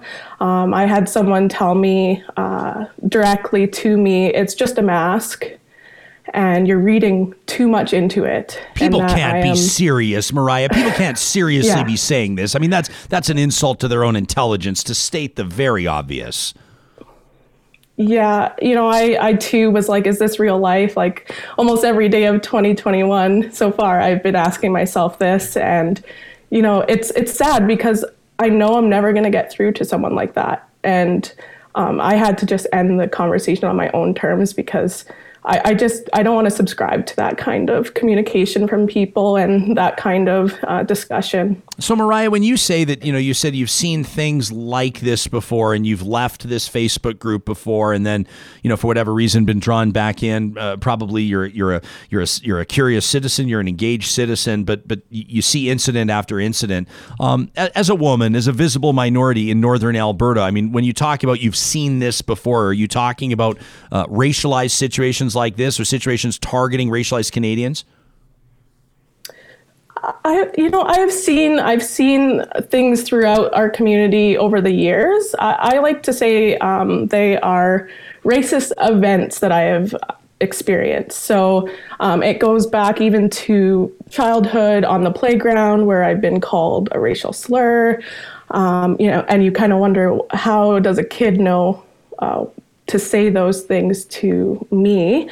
Uh, I've also seen um, people fly, like recently, this is current, people flying the rebel flag from the back of their their trucks um, or, you know, those those license plates. Uh, you know, I, I've experienced walking down the street uh, to my job as a teenager, you know, people yelling racial slurs to me. And, and you know, this this doesn't happen to me every day.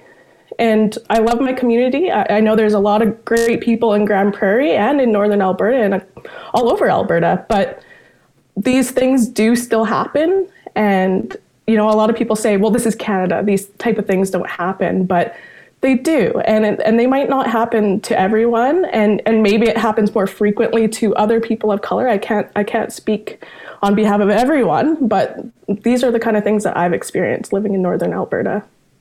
What was, looking back on twenty twenty, um, a significant, I mean, the year just, con- I mean, if you take a look at, you know, we talked about flight P S seven fifty-two last week, that that that airline that was shot down. And then we look at the, I mean, the, the killing of, of George Floyd and Breonna Taylor and the Black Lives Matter rallies around the world. We look at the global pandemic. I mean, there were so many stories that will define that year for so many years to come. What, what was the experience like for you in twenty twenty as a Black woman in Northern Alberta as those Black Lives Matter demonstrations played out uh, in communities, including here in Canada? Yeah, so in, in Grand Prairie, we did have a Black Lives Matter uh, rally. Um, it was organized by um, two youth um, and, a, well, actually four youth in total. Um, and, you know, I, th- I believe there was about a thousand people there and there was multiple demonstrations. You know, I'm seeing support. I'm seeing uh, a difference being made. There's just still those voices that seem to be loud online. And, um, yeah, it's just, they just seem louder than everyone else. And I think we just need to change that by having discussions like this. And, you know, there is a lot of negativity uh, around Black Lives Matter. And, you know, I I, I kind of lent a hand in creating some posters for the youth because they had little to no resources um, when they when they started the rally and they needed some of that help. And there is a negative, um, you know, there are people that think negatively about Black Lives Matter in the community. But again, I do think that we are making a lot of progress and Grand Prairie in general, there is a lot of supportive people here. So ultimately, when you, I mean, I, I commend you, Mariah, for, for your willingness to come on here and talk about this and talk about your firsthand experience. What what what do you want to remind people, or what's the message that you want to send to your fellow Canadians, that the thousands of them that are either watching or listening right now, or they're going to be listening to the podcast or watching this on YouTube later? What's your message? Hmm. I would probably say, look, listen to yourself and and see what kind of role you're playing in your community. Are you unifying people, or are you dividing people? Are you looking at solutions, or are you, are you creating problems? Um, I think I think a lot of these people, they just ha- they're set in their minds, and I, I hope one day that they can reflect and and look back at these kind of things that they're saying on these threads, and and maybe change a little bit, um, and just accept people um, for any kind of difference that they might have. Don't single them out. Don't make them feel unsafe by by wearing a, a hood. Like, what is this? Like, can like, you this is can you believe you even have to say that? Like, you know, I, yeah. I would I would I would suggest that, you know, you you never you never know what you have to say. But I would I would have thought that in twenty twenty-one we were beyond having to say, hey, the the mask bylaw excludes, you know, Ku Klux Klan hoods for anybody that would have, like, I mean, I'm laughing, but it's not funny, but like, yeah. for, you know what I'm saying? I mean, I just, you know, you, you sort of wonder sometimes. And, and I think what it is, um, there, there's an anti-racism advocate here in Edmonton by the name of Jesse Lipscomb that started up a movement that's simply centered around making it on making it awkward. He says, make it awkward. Have these awkward conversations. Now, I know it's a lot to ask for some people to be in a scenario where they may feel intimidated, or they may feel that they don't have a voice, or they may feel that they're in hostile territory. They may feel alone on an island. Um, I was talking to a friend the other day. He's remarkable. We're going to have him on the show in weeks to come. He's, he's he's working on a on a program for young black entrepreneurs, because he says that growing up as a as a, as a young black man, that there was nobody. He would look in boardrooms, or he'd he'd, he'd be at a, at a practicum yeah. or an internship, and he'd look around the room. You look like you've had the same experience. He's he said he would never see there'd never be another black person in the room. And he's talking about the importance yeah. of changing that. Have you? I, I imagine you've had the same experience based on your body language. Yeah, yeah. So growing up in Grand Prairie, um, when I was young, I would I would probably say, like, literally there was three other, you know, colored um, families uh, in school. Um, the only other uh, visible minority um, was actually mistaken as my brother, just because he was he was black. Um, Jeez. We're not related at all, but like it, it just happens. And you know, over over time, Grand Prairie has become a lot more diverse over the years. We, you know, we've seen a lot more people, um, you know, migrating here because of work and different reasons. So it is a diverse community today. But yeah, I, I've had. I mean, that's what I experience here. I, I'm usually the only black person uh, in the room for the most part. And I know the city is doing a lot of work. There are more and more groups that are um, gathering together to create change. Um, so that's exciting. That's exciting to see. Even seeing a thousand people show up for the Black Lives Matter really moved me. Um, it, I never thought that I would see that here in Grand Prairie. Like, it's so silly for me to say that. I don't know why, but it's It was incredible to see that amount of support. And, you know, I've lived here my entire life. And um, just just seeing that there are people in my corner, um, that was that was incredible. Mariah Braun uh, is uh, a born and raised Grand Prairie uh, resident, a marketing professional, entrepreneur, and filmmaker. You know what you've just said there? I mean, I know this isn't profound, um, but but you just saying how much that meant to you to see a thousand people, you're sending a very clear message to those thousand people, right? And also to those that weren't there, that would have been there in spirit or were there in spirit, um, about drawing people together. And I think it's these types of conversations that are so important, Mariah, as we strengthen the community. No shortage of things to talk about in Grand Prairie right now with, with M L A Tracy Allard and everything else going on. Thanks for making time for us. We appreciate it. Thank you so much, Ryan. Yeah, you bet. You can follow Mariah on Twitter, by the way, at Mariah B Creates. Uh, every day, right around, you know, eight, eight fifteen, eight twenty. I live my life in ish, Sam, don't I? Around eight fifteen-ish, uh, ish, we'll send out a list on my Twitter and then my Instagram on Insta Story of who the guests are that are coming up so you can keep an eye on them. Uh, we're going to be talking about this mask procurement story uh, busted out by the Breakdown podcast in just a second. Right now, wanted to draw your attention to the fact that we're proud to be repping Westworld Computers. That's what powers Real Talk each and every morning. Daryl and his team make sure that we're well equipped to do the job that we need to do. That includes the, the brand new iPad. I've got the iPhone eleven Pro Max, the MacBook Pros, the iMac. I think we've got pretty much the entire lineup covered, Sam. Uh, and it, yeah, see, we get yeah, to go to camera four to show it off. There's not too much in their store that isn't in this room already. Do you, do you think anybody's noticed that we really tidied up in here? I hope that folks have noticed. Did you notice our, that our we, neighbor Jenny did? She knows that we tied it up. Oh, I here. thought you meant she tied it up, and I was about no. to say, no, no, no, no. Hey, no, no, we, no, we, did, we, we need noticed. all the credit here. Yeah. You know, we even separated garbage and recycling. You know, for two dudes, that's pretty good. Back to Westworld Computers. Grateful to have them here, not just on the sales side, but the service side as well. That's their bread and butter. They've been doing it for more than forty years, locally owned. Check them out at Westworld Computers off Mayfield Road. Also very proud to be partnered up with, I mean, we don't pick favorites, but if we did, I'm just going to say one of them would be Dairy Queen. The Dairy Queens of Northwest Edmonton and Sherwood Park, an unbelievable team uh, owned and operated by Mark and Michael, a couple of swell guys that are proud to give back to the communities that they serve. Right now, Real Talkers, so many of you are showing up and saying hello to their six locations. They want to let you know that if you pick up a box of six Dilly Bars, pick up a second one, because there's a two for one deal for all the Real Talkers, and they have dairy-free Dilly Bars now at Dairy Queen. How amazing is that? Let's get to this next story. This is one that was uh, uh, reported yesterday. We're going to give the Breakdown credit for this. They're the ones that did the digging. They're the ones that made the Freedom of Information request. You can find them at the Breakdown A B. Talked about it briefly yesterday, but we want to talk to people whose lives are impacted by, well, basically what's being described as corruption, nepotism, as Alberta's education minister, who has been out of the landscape and out of the public eye for a number of weeks now, despite the fact that kids went back to school yesterday. Uh, emails have surfaced. The Breakdown reporting them. You can find it online. You can watch their podcast for all the details showing that the minister or people tied to the ministry meddled in the mask procurement process. Here's the deal. Four companies were identified. Uh, Old Navy was one of them. And this next company, Unbelts, we're going to talk about a great success story, a great entrepreneurial story, was one of the others.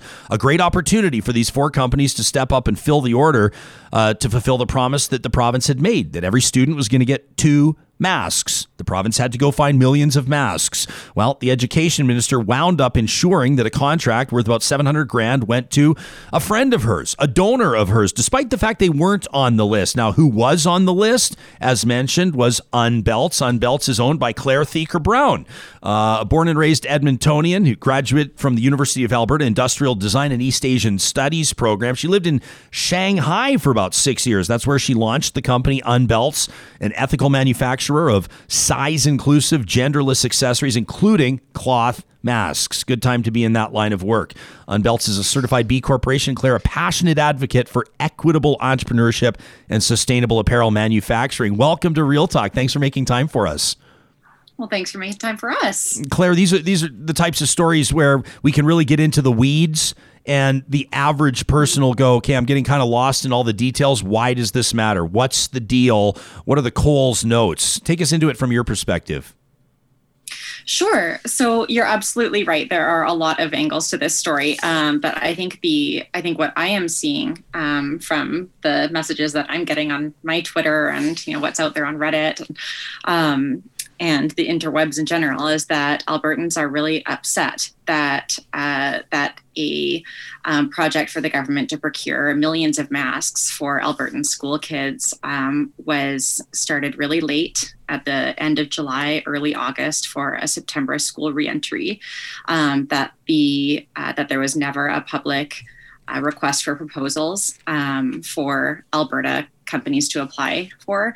Um, and at the end of the day, the project, which was worth a lot of money, was awarded to um, to two companies, one Old Navy with no ties to Alberta, and the second, and this is where the story has really come out this week, um, a an Alberta company um, who wasn't actually part of the uh, who wasn't one of the companies um, that the Emergency Procurement Center um, had put forth to the government. So it looks like there was a, a supplier who kind of got to skip the line a bit um, and was awarded a contract. And um, what we're seeing is that that is really upsetting Albertans.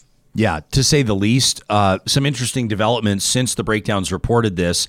Um, and I think it's worth noting as well that the minister uh, for the past number of months has claimed that her office, or she in particular, did not involve themselves in the mask procurement process. Emails indicate that that is simply not true. Uh, it also means it's calling into question the Minister of Education's testimony to the ethics commissioner in the province of Alberta. Um, but you're a business person. And this represented a pretty huge opportunity. I mean, to the tune of, if, if you would have been awarded the entire contract, millions of dollars, or even a portion of the contract, hundreds of thousands of dollars, which is significant to any small business owner. Uh, so let me ask you the, the question that, that the psychologist might. How does this make you feel? Sure. Well, you know, uh, of of course it was a little bit of a... Of course, it was a little bit of a heartbreaker. Um, you know, managing this year as a small business owner has been absolutely wild. And we introduced masks back in the spring um, because we needed a survival strategy. We didn't know what the rest of the year would bring. Um, we, uh, but we did know that we had suppliers that we needed to keep in business um, if we weren't going to be placing as many belt orders. And we also knew that we had a team that we needed to keep employed. Um, we tried a million cloth masks on the market. We didn't find any that we thought were uh, comfortable enough. And so we wanted to make the best, most comfortable ones we could. So it was It was exciting to be tapped. We got a call on a Wednesday, um, July twenty-ninth, and we're asked to submit a proposal that Friday. Uh, we were asked um, how many masks, uh, no, we weren't asked how many masks. We were asked uh, how long it would take us to manufacture and deliver a million masks. And we were asked to come to a particular price point, asked to submit a proposal if we could meet that. Um, And so it took a lot of legwork. You know, we aren't uh, we aren't a teeny business, but we're not a huge business either. Um, our regular mask orders are five to ten thousand pieces. So for us to figure out um, the logistics, um, like the really boring nuts and bolts uh, details behind making a million masks, um, you know, it it takes work. So.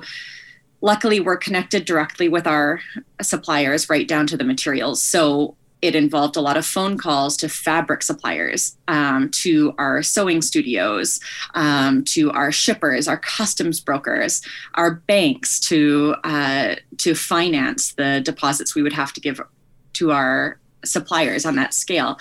And so to put in all that legwork Um, and to courier samples across town um, to the Emergency Procurement uh, Committee and um, to be on call, you know, back and forth, you know, can we change our design to do ear loops? Yes, we can. Here's a photo of what that would look like, and go back and forth. And then to find, to not be awarded the contract that was, you know, fair play. There was, there were no guarantees. Um, were we given this, the sense that if we were able to meet the price and the timelines that we would have a really strong chance of being awarded the contract? Yes, we were definitely given that impression, but we weren't given any guarantees. Um, what is really troubling, I think, as again, as a small, medium business owner, is to find out that those days and and nights, because um, again, we're operating across time zones, um, talking to our uh, material suppliers, um, that you know they weren't really worth anything. That uh, at the end of the day, it doesn't seem like our proposal uh, was ever really maybe given fair consideration, because where the contract went, it doesn't seem like it had anything to do with pricing, because our, our price no. was lower. Um, quality, because we know that our quality, uh, you know, based on what customers received, um, we we know that our quality is higher, um, and even and even safety.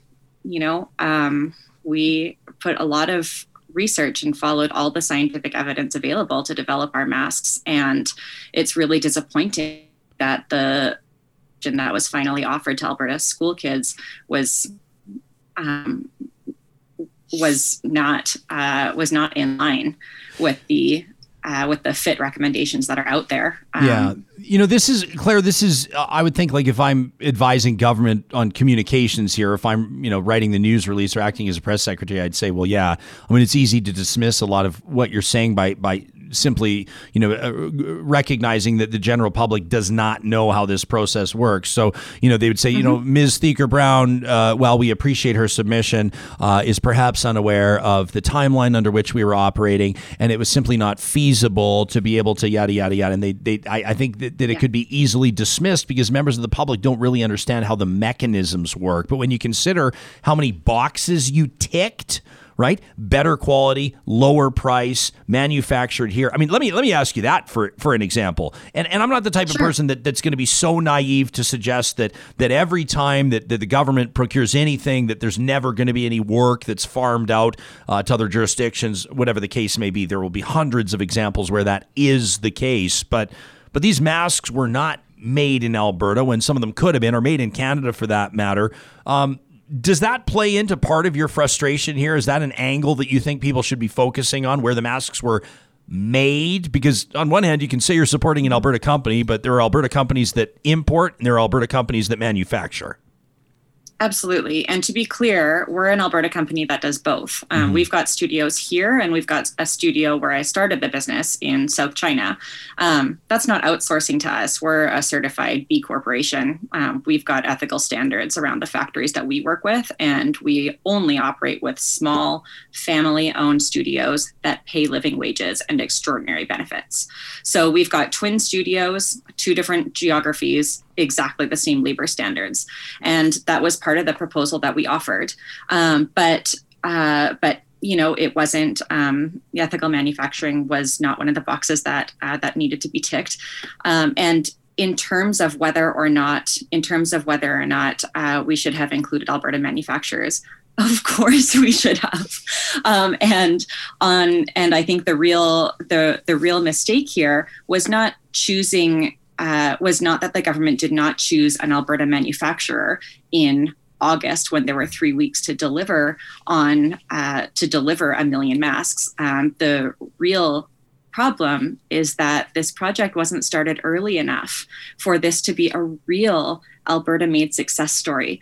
And I'm not a part of I'm not a part of the government's uh, communications team either. But from my perspective, there was just an incredible story um, to tell here about um, advanced planning, knowing that Albertans are anxious about back to school, knowing that back to school happens in September every year, um, and being able to plan in advance to say, okay, we're going to need a lot of masks. And we have, um, you know, over forty Alberta businesses who have pivoted to masks, whether they are making them in Alberta, whether they are ethically making them in higher volumes overseas. Let's see how, let's see how Alberta companies, how we can support Alberta companies coming together um, to meet this demand. I'll just add, um, you know, one question that we are asked a lot is, well, could you even have produced that quantity? Um, because there was a statement that came out um, from the government in early August, which to me was such a gut punch after we had submitted a proposal for being able to deliver six hundred thousand masks in four weeks with an additional four hundred thousand masks in an additional week. So that's a million masks by September tenth, six hundred thousand masks by August thirty-first. And there's a statement that came out of the government's um, government's office saying uh, saying that, you know, we just can't work with all these local suppliers, you know, doing ten thousand masks, twenty thousand masks at a time. That's not feasible.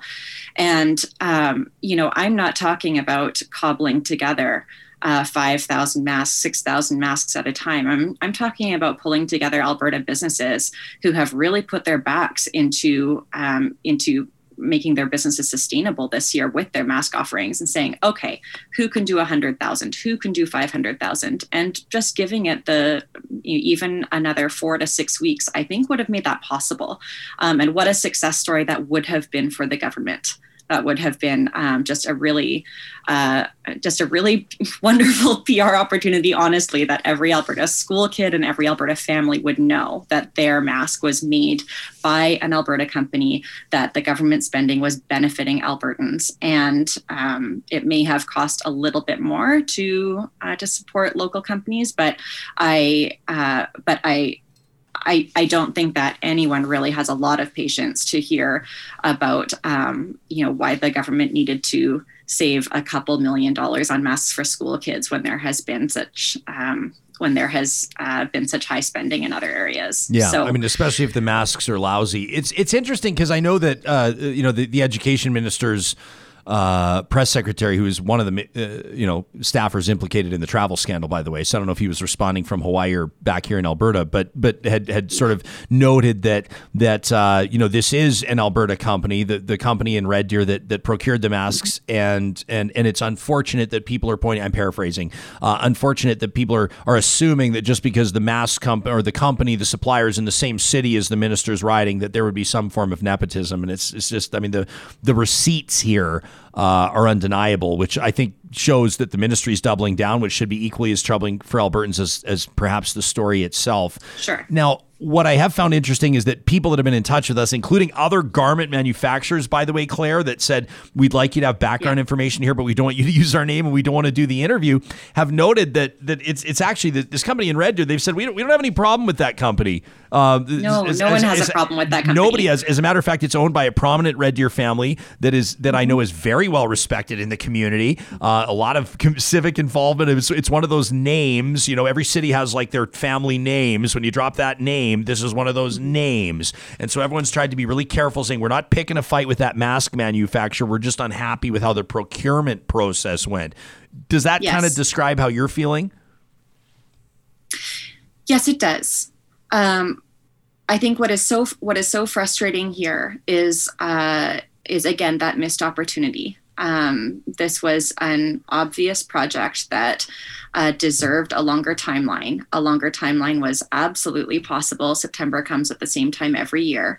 Uh, and I, uh, I I agree. Nobody has a problem with that supplier. I think uh, where Albertans are con- concerned um, is that they're uh, is that, you know, the goal here really should have been um, providing the safest the safest masks for school kids and for teachers. Um, and there was really an opportunity to do uh, to do some really good work by Alberta businesses that have been struggling this year. And as one of the four businesses, um, you know, not including Old Navy, one of the three Alberta businesses that was included in that shortlist and the only one that does our own manufacturing of masks, um, you know, what I can say is that it Uh, it really did not feel supportive um, of small businesses to ask us on an extraordinarily tight timeline to put together a very ambitious proposal um, and handling the back and forth and uh, and doing all of that legwork if we never really had a chance at winning that contract. Um, I've got a team to I've got a team to keep employed. I have masks and I have belts to sell. Um, I have uh, you know I have a million things on my on my to-do list. So um, you know I really appreciate the I really appreciate the chance to bid on a project. And if I don't get accepted for it, fair play. But um, if you're asking for an application that is going to be um, that's going to be put to the side when a donor emails in, um, you know, please, like, please respect my time. Just, just let us know. Just, just, just put a little note right at the top that, that simply says if there are any party donors that happen to enter the mix, we will be favoring them. So save. So just be aware. That would be, it'd be nice to let everybody right. know ahead of time, right? Let, let me ask you this in seriousness, uh, and people can check out unbelts dot com. I also have to note how liberating it is. It's ten oh seven. We haven't done the ten o'clock news yet, and nobody minds. This is just the new reality. Oh. That I just absolutely oh. love. We would have had to stop ten minutes ago if we were on the doing the other show, uh, but. But let me. I, my my understanding is that um, in closing, and please d- don't be modest, don't be shy. That's annoying on a talk show. Pump your tires. Tell us the stories. My understanding is that there there was an opportunity for some for some good news stories here, uh, including masks that you were able to make available over the past number of months. Yeah, absolutely. And thank you. Uh, yeah, thanks for bringing that up. So, you know, the really the happy ending for us at Unbelts was that, you know, we did this legwork and we realized, wow, okay, you know, we can, we can come up with enormous volumes of masks um, on really short turnarounds if we need to. Um, our suppliers were there to meet us. And so although we didn't have the budget that a government P O would have offered, um, we did call out to our customers and say, look, we know that two masks per student, student is not going to be enough in September. We also know that not every family can do laundry on a daily basis. Alberta school kids are going to need more masks. So will you help us? Let's do a buy one, give one um, mask Uh, mask raiser for Alberta kids. And we kicked that campaign off with a donation of five thousand masks ourselves. And then our customers um, helped us get to twenty thousand masks. And we were able to donate those all over Alberta. Um, and the emails and the cute crayon drawn cards um, from kids, you know, all over the province, like that has been extraordinary. Uh, we also introduced a, an educator discount um, to go with our uh, frontline and uh, service workers discounts on our masks. And, you know, overall, it really put us in touch with what our goal was. Um, our goal isn't selling to government. Our goal is keeping kids safe. Mm. We are parents at Unbelts. Um, I have, uh, you know, two of our staff members. We've formed a a learning cohort and we support each other's kids distance learning um, through this. We've got kids downstairs right now doing distance learning, which is why I'm huddled I, in my I better bedroom. Let you go. Yeah. you, yeah. You've got crayon um, drawings so, on your drywall right now. Yeah, totally. Um, but yeah, so no, it, it has, um, you know, overall this past year has been a great, a great success for us. Um, it has been a chance for our customers to, uh, to support us in ways that we had never asked them to before. And we are so, so grateful. Um, if you are out there with an Unbelts mask on, thank you. There you go. From hey, all of us. Really quickly in closing, because I've got another guest and I got to respect your time. And, and as mentioned, there may be masterpieces being drawn in crayon all over your house right now. I hope I'm not, I hope I'm not manifesting that. Uh, if I am, I'll come help you scrub. Um, no, wait, we're not allowed to do that. Never mind. But Claire, uh, with, with with regards to mapping out your business and, and planning ahead, um, I would obviously the I don't know anything about your uh, you know how it, how it would work with regards to forecasts and the implications on manufacturing and importing and all these types of things. But but as an entrepreneur that's in the mask game, uh, we'll say in yeah. the P, in the P P E game to a certain degree, um, how far like what's your personal gut feeling on what the market for masks is going to look like over the next one to eighteen months? Like how far yeah. ahead or how many masks are you manufacturing for the next however many months? Yeah. So, you know, we're still manufacturing in the thousands. There's a lot of education work that needs to be done um, for our customers and for the general public, namely that if you are vaccinated, you still need to wear a mask because you can still transmit um, COVID nineteen. So as long as we're doing that education work, uh, we do foresee strong sales this year. Uh, but absolutely, you know, our goal right now is to make sure that everyone that we've sold a mask to um, knows about our belts, because that's that's our long-term game. Um, and, you know, guess what? We got into the business of really comfy, stretchy stuff that uh, that feels great on your body and helps you move well. Uh, you know, we started doing that ten years ago. Um, I'm la- I'm only laughing because I you at. know you you know that I have one of your belts. And I'm only laughing be- so I don't cry because I'm grateful that it's stretchy.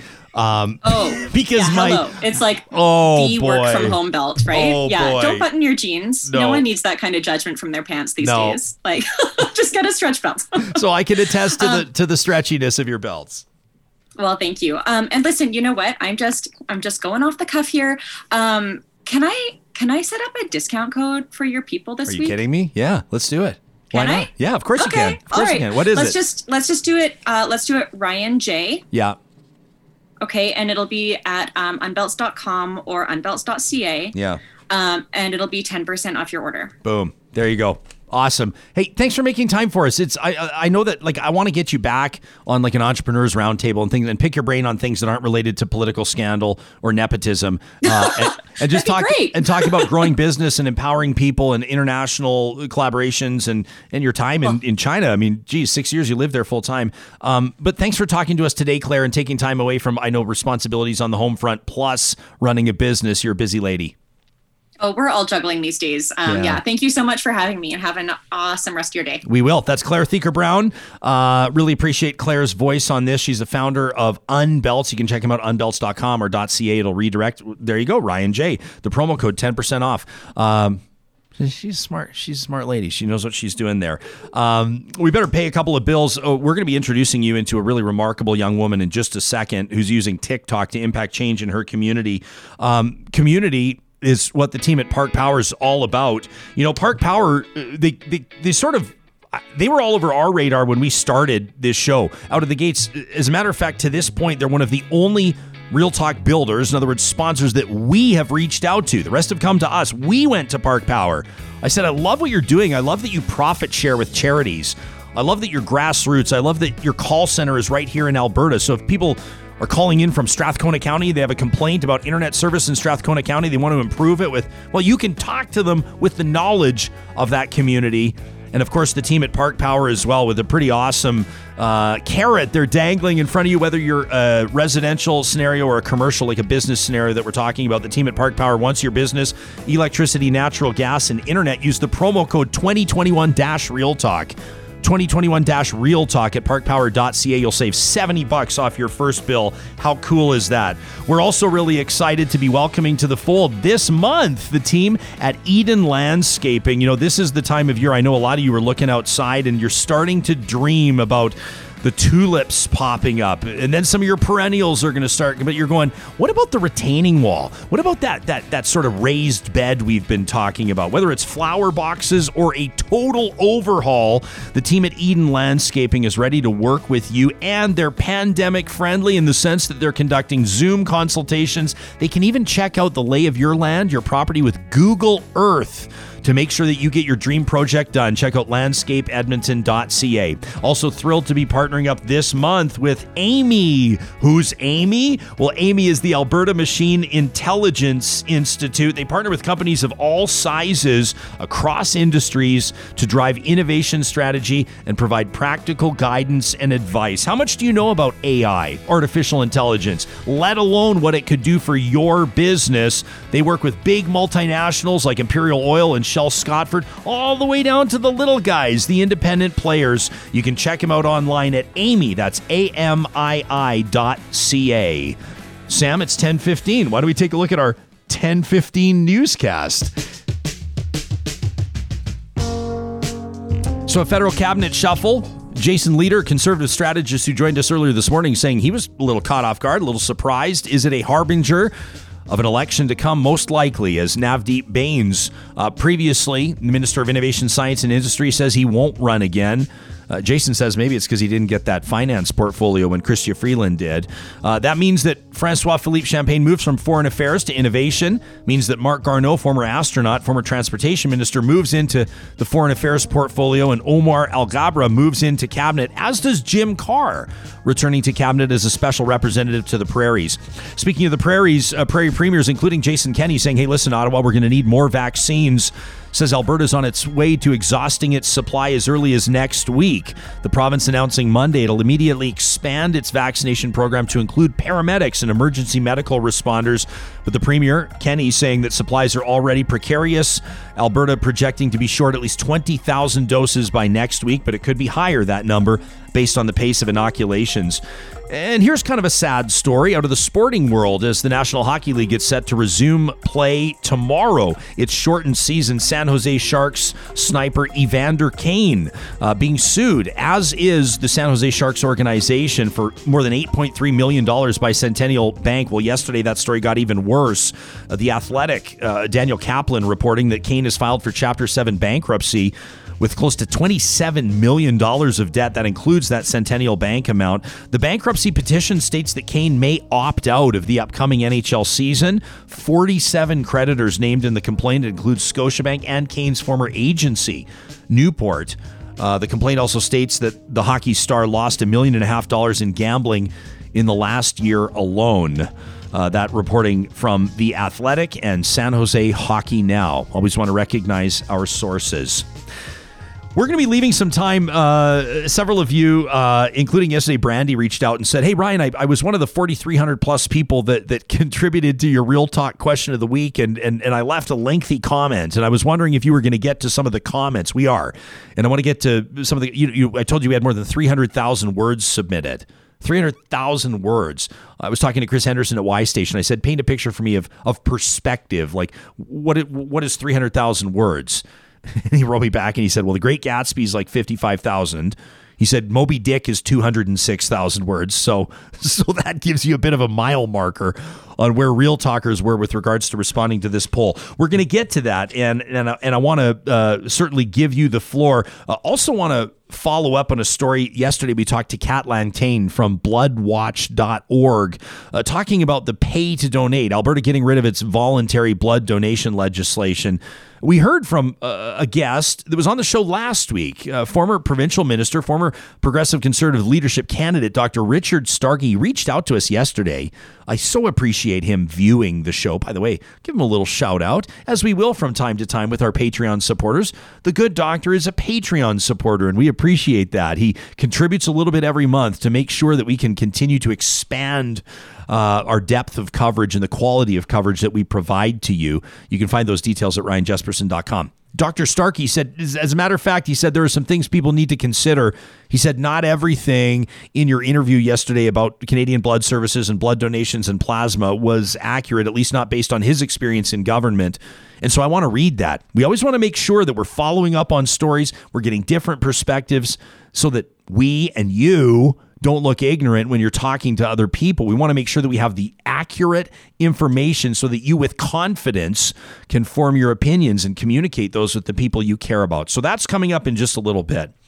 But right now we have an opportunity to check in with a compelling individual. Victoria Love is a friend of Real Talk. She reached out to us just a few days ago, letting us know that she's been building, she's been essentially gathering an online community in an attempt to address in meaningful fashion Canada's crisis of missing and murdered Indigenous women and girls. And it's a real pleasure to welcome to the program Real Talker Victoria Love. Welcome to the show and thanks for being here.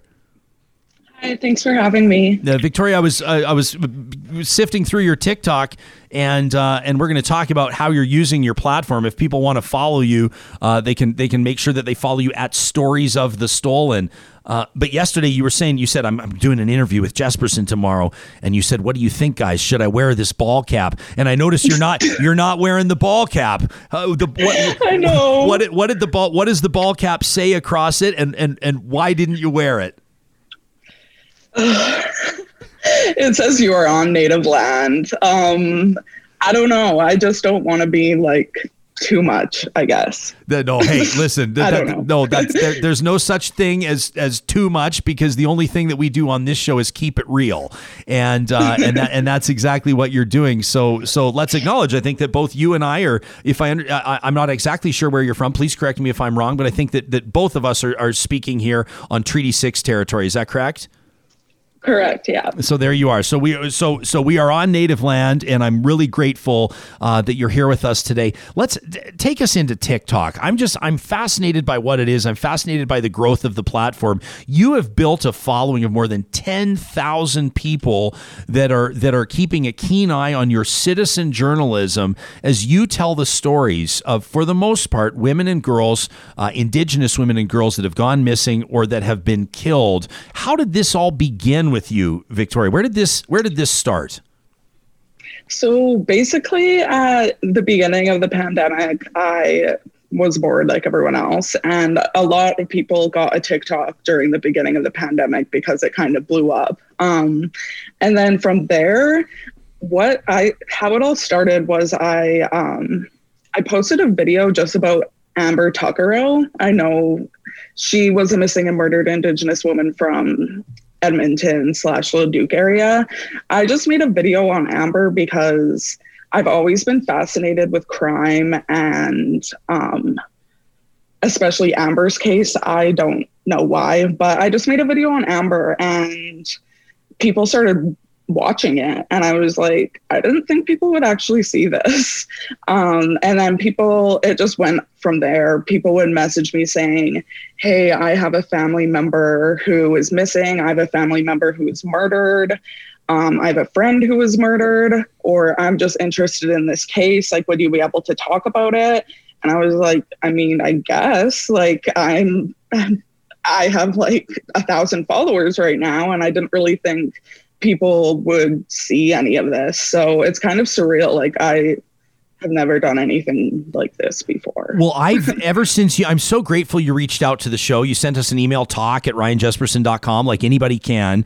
And, and I went, I, I'm honest, I dropped everything I was doing when you reached out, and, and you're, you're, you're quite, uh, you're quite modest in your presentation or in your pitch. You say, hey guys, I'm not sure if you'd be interested, but I'm doing this thing and I've built a bit of a following. And I went, and I went, oh my gosh. And the engagement on your posts and the number of people that are moved by what you're doing, and the, and the fact that you're now crowdfunding to hire a private investigator to help a family uh, try to find some closure, or at least some answers with regards to the disappearance of their loved one, I think is just remarkable. Are you able to identify what it was about your storytelling? I'm going to call it citizen journalism because that's what it is.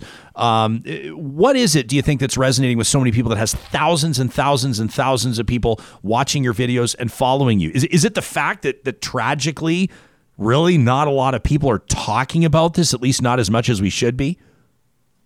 I mean, I think that could be absolutely it. It's a lot of the comments I get are people saying like, wow, I'm from Edmonton and I've never heard of this. Or I do some cases like across Canada as well, like Saskatchewan and Manitoba, like, oh my gosh, this is my hometown and I've never heard of this.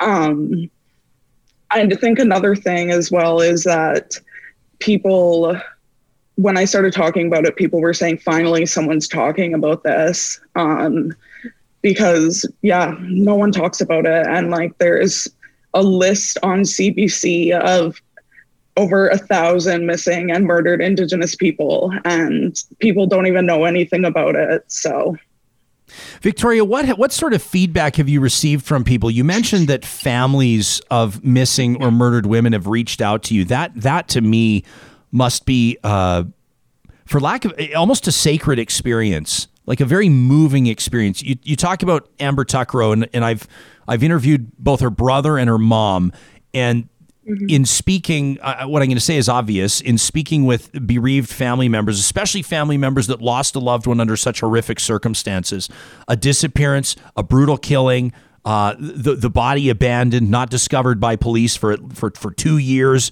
uh, a public apology in, in Amber Tuckrow's case, a public apology from the R C M P, which the family to this date, uh, or at least until August, when I last spoke with her mom, the family has not accepted the apology. There's no closure. These families are are, are twisted up and tied up and bound in grief. Uh, what does that mean to you when families or or friends of these missing women are reaching out to you? I mean, like, when it was first starting, I was really overwhelmed, and I was hearing all these stories of people who were basically trying to do whatever they can to get justice for their family member. And um, it's just crazy that they would have to message someone like me on TikTok for to feel like they're being heard or something.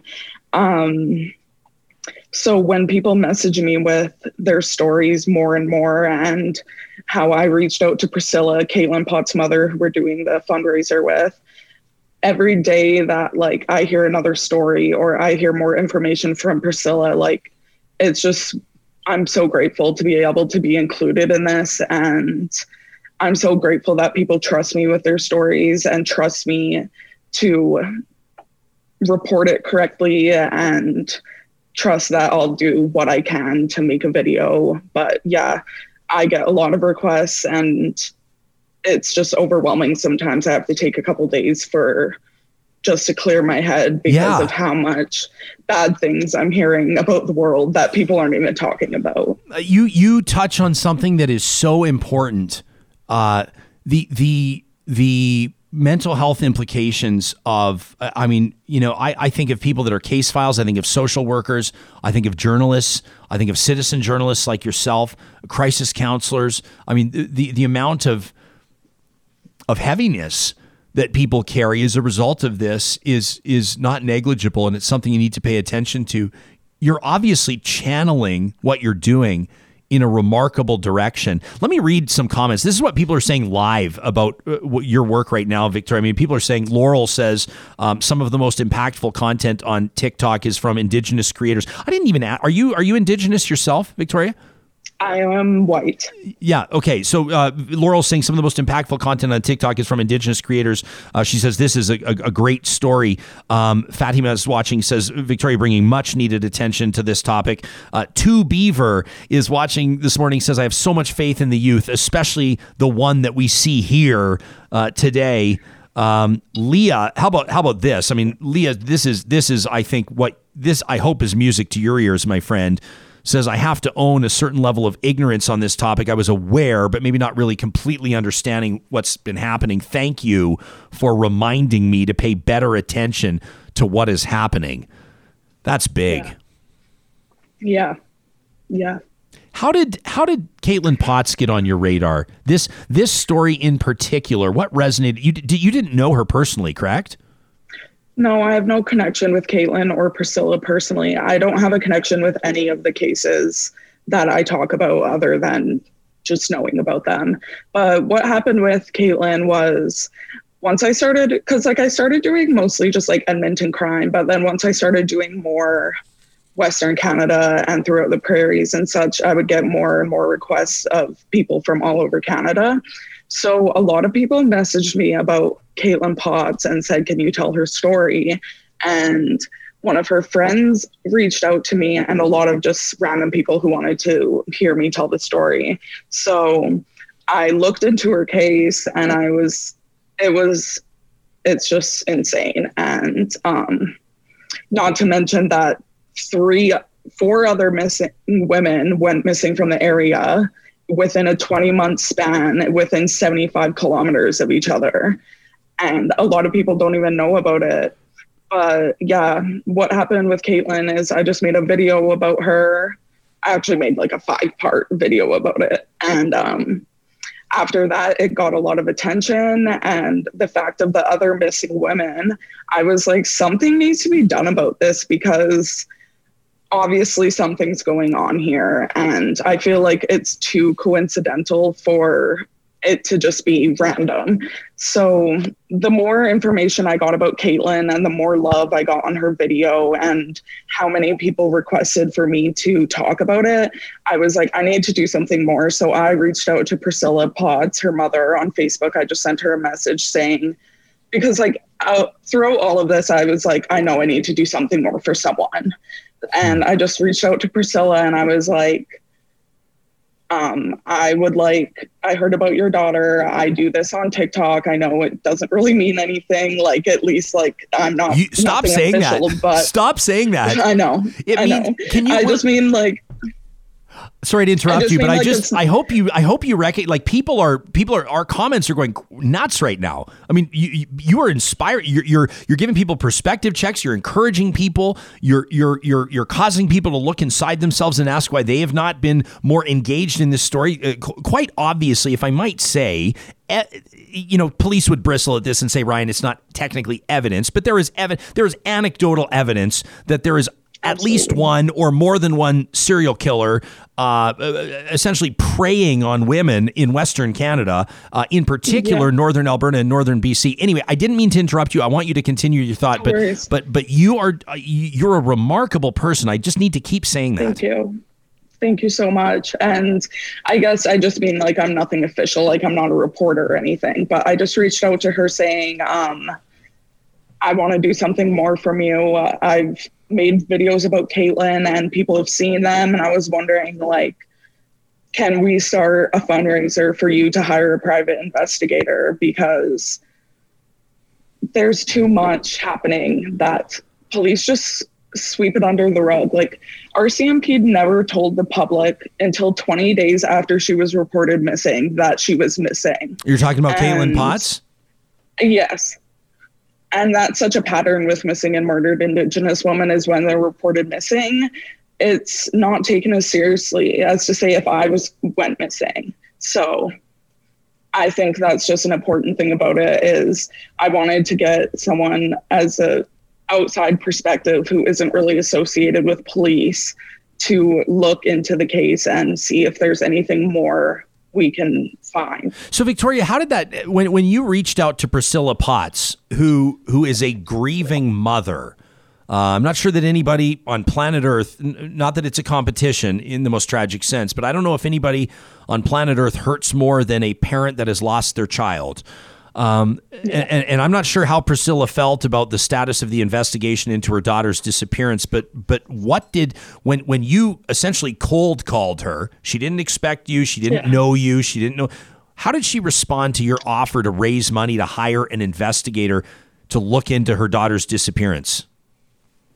I mean, I went about it as like lightly as I could, because obviously it's an extremely sensitive subject and I didn't want to like ambush her in her D Ms being like, I want to do this for you. So I came at her like, I heard about your daughter. I'm terribly sorry. And like, if you're interested or if this is something you want to do, because like everyone grieves differently. So maybe she was in a good, she could have been in a good place right now and say, hey, that's not something I want to do right now, or I'm not ready or something like that.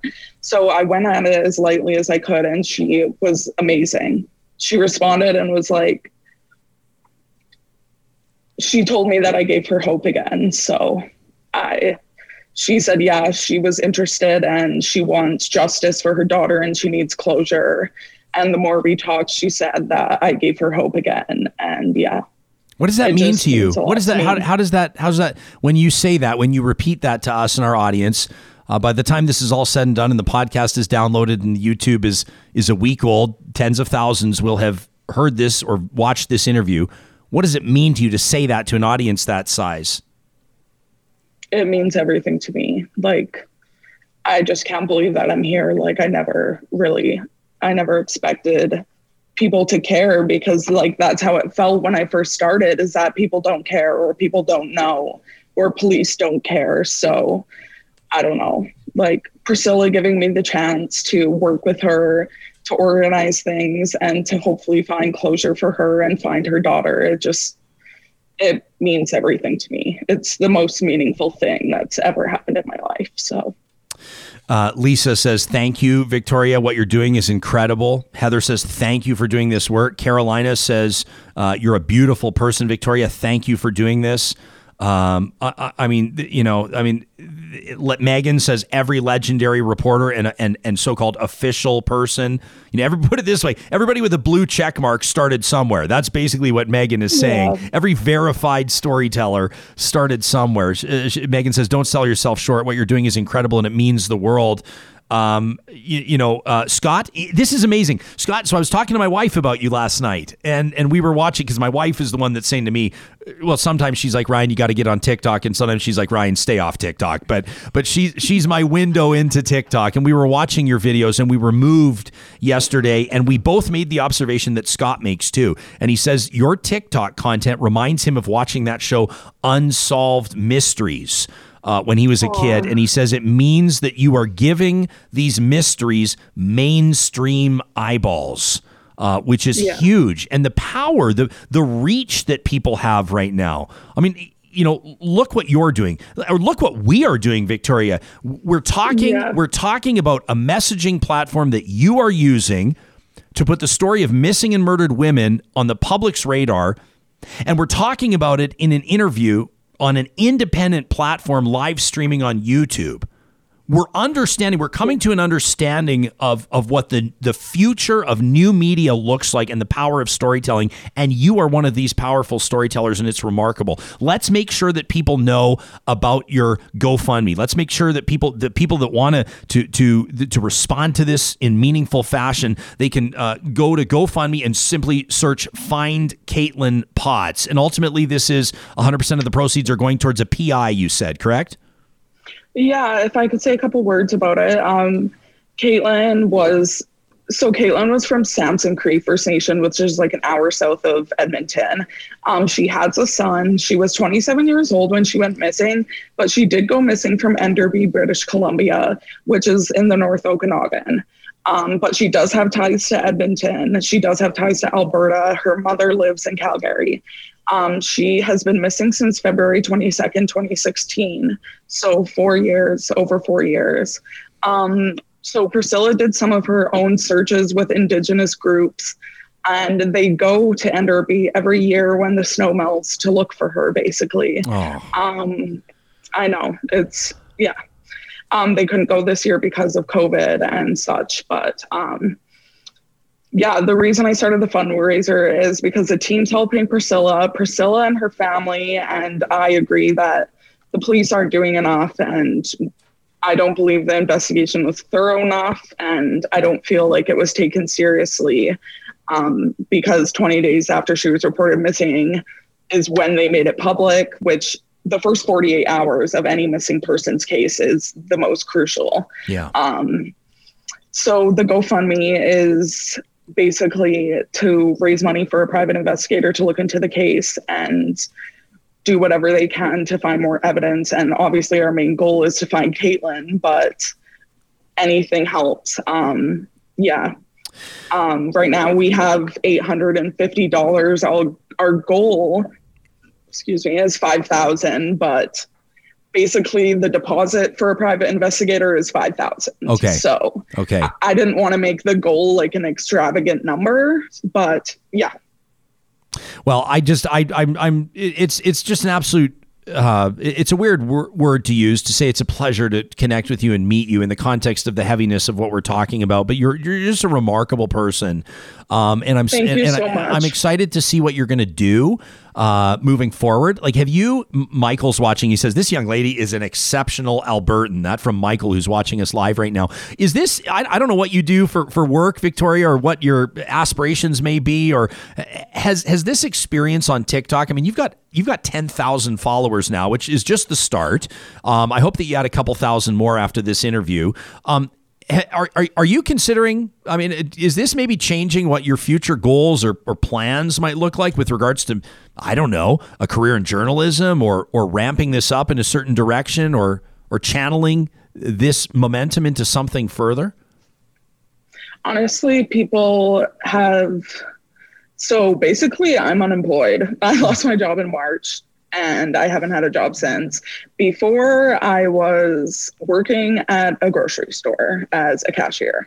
So my plans, I don't know. I don't know what I'm doing with my life, to be honest. But um, I think it could change my future a lot. And you giving me this opportunity means a lot to me. And um, a lot of people have asked me to make a YouTube channel or start a podcast or something. So I think that might be my next step. But I mean, I would look into maybe like a journalist doing a course for journalism or something. Yeah. Well, you know what? I mean, hey, some of, some of the great journalists, uh, you don't, you don't necessarily, I mean, school's great.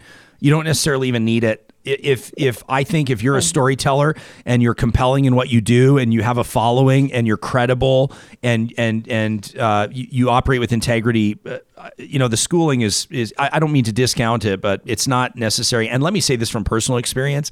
The barrier to entry on starting a podcast is so much smaller than you might think it is. Uh, you know, I, okay. I I remember Scott Russell's this this C B C. Uh, he's a C B C sports personality, and back in the day when I was putting myself through school and I was bartending, Scott Russell would come in and he'd sit at the bar every once in a while, so I'd always pick his brain. Wouldn't want to bug him, but I knew I wanted to be a journalist myself, and and he had just put out a book uh, about hockey, and I said, "What's the secret to becoming a great writer?" And he and he looked up from his lunch and he said, "Start writing." Like, yeah. like it's not, yeah. you know, what's the secret to, to being a great podcaster, a great storyteller? Start telling stories. And that's exactly what you're already doing. And and it's incredible. Yeah. Yeah. Thank you so much. Um, yeah. I just wanted to come on here and talk about the case and what we're doing. And I'm just hoping that we can hit our end goal and hire P- a P I and find closure for Priscilla. And I'm getting notifications on my phone right now of good donations coming in and people following me, and thank you so much. Hey, listen, thank you. And I know this isn't going to be the last time that we're going to talk. Uh, it could be the beginning of a beautiful Sounds friendship. Good. Uh, we're, we're all about people like you that make a difference in their communities. Victoria Love, thank you for joining us today. Thank you so much for, thank you. Yeah, you, you can follow uh, Victoria on TikTok at Stories of the Stolen. And again, the GoFundMe there, uh, basically you can simply search um, the name of the GoFundMe, the, the fundraiser that she's, uh, that she's raising money for, the Potts family, Caitlin Potts, obviously. Uh, oh, can you, can you walk? You can't walk a mile in those family's shoes unless you've, Unless you've experienced it, and you don't wish that on anybody, to, to make the most obvious statement of all. Uh, just remarkable uh, citizen action there from Victoria. Uh, and, and, and her modesty, to me, is one of the most remarkable parts about this. Uh, we're grateful for the support of our partners that allow us to keep the lights on here, that allow us to grow this journey, that allow us to provide a platform for stories like that to be told. And that includes the team at Clean Air Club. Uh, we asked them to audit our space, as you know, here in the studio. You know, you open up a new location in person in the middle of a pandemic. You want to make sure that you're taking every possible step you can to be safe. So they took a look at our space. They gave us the recommendation, and then we said, well, what should we be talking to real talkers about? They said the number one thing is the furnace filter. If you want to breathe easy in your home, you got to make sure you're changing it on a regular basis. And if you haven't been changing it, if you pull it out right now, it's easy to pull out. Most furnaces, you're going to look at it and, and well, you're going to get, you know, don't let that be the case. Sign up today at clean air club dot c a. They drop off your furnace filters at your front door. They make sure they keep you on track, and your family, of course, can breathe easy while you save money at clean air club dot c a. We're also so grateful for the team at Local Waste. For more than twenty-five years, they've been in the waste management game, garbage, recycling, from small business all the way up to the big guys, the grocery stores, the malls, and they're looking to expand their business with both their partners and their geographical reach. That's right. If you see a, an opportunity in your community, Chris Labossiere is asking you to call him. Yeah, refer to him by his first name. That's what you get when you talk to local businesses. You can get in touch with Local Waste online, of course. They love to talk trash at local waste dot c a, or give them a shout at seven eight zero, two four two, nine seven four six. Now, we promised we'd leave you some time to get into our Y Station polling results. Yesterday, we showed you what more than forty-three hundred of you had to say in answering our question of the week. You just go to ryan jesperson dot com. It's right on the top bar of the website, question of the week. And we had asked you how you felt about the U C P vacation scandal and where your trust was at with government. Now, we had more than three hundred thousand words submitted. When we say let her rip, like, tell us how you feel about this travel scandal. And several several of you reached out yesterday and said, we, we said we saw all the statistics, but you didn't spend much time. Um, but I have Bonnie and Lance both written down here as ones I wanted to recognize by name, because I appreciated your emails to us. Uh, you can get in touch at talk at ryan jesperson dot com. Lance in particular said, I was hoping to kind of I was kind of hoping to hear my comment read. Now, we did have forty-three hundred of you respond, and and, and more than uh, well, the, let's say the lion's share of you also added here in the comments section. So let me get to this. We wanted to put this in front of you so you get a sense of where people we're at. Uh, someone who goes to Hawaii every year can not possibly know or has forgotten what it feels like to have lost a job, to be forced to use a food bank, or to not afford school supplies for their children. That was one comment that jumped out at us. Another said, to lead is to sacrifice. Another said, my Baba missed her first Christmas uh, with our family in ninety-one years. She was confined to a twelve by twelve room in her long-term care center. She spent her time trying to peek out her door, uh, talking on the phone, waiting for her bath, which was missed due to a staffing shortage. The listener says, I probably should have just flown her to Hawaii for what could have been one of her last Christmases. Another said, this reeks of Redford era entitlement.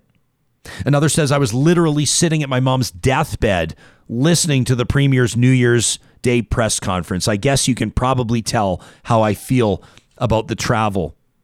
Another says, two years in court and we successfully got custody for our first Christmas. We canceled because it required interprovincial travel. The U C P staffers and elected officials leaving the province was the most blatant evidence of informed arrogance one will find in recent politics. This Real Talk viewer said, my thirteen-year-old son, after a seven-year fight, passed away last year. The funeral was just my spouse and I. I haven't been able to see my parents and my sister, and we've not properly grieved. I continue to stay home to support another sibling who struggles with a, struggles with a complex, rare disease. I cannot move forward with my life if I am forced to stand still. Another says, this speaks to the complete disconnect of elected officials to the people they serve. And another says, in retrospect, I probably should have just hugged my parents this Christmas instead of drawing a line down the middle of our backyard. Those are just a few of the comments that you left, the more than four thousand three hundred of you that responded to our question of the week. This week, we take a look at what happened in the United States on January sixth, the day that will live in infamy, the, the attempted coup of Capitol Hill. We take a look at the federal political landscape, and If if if Trudeau grinds your gears, if O'Toole grinds your gears, if, if another federal politician grinds your gears, you're not happy with the state of politics.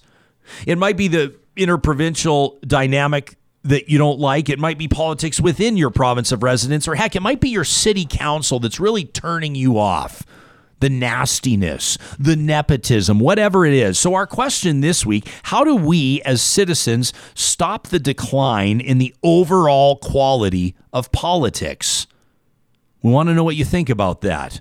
You can find the question at ryan jesperson dot c a. It's open right now, ready to go. And of course, we'll be bringing you those results on next Monday's show. We thank you for tuning in today. We thank our guests that joined us. The time has absolutely flown today.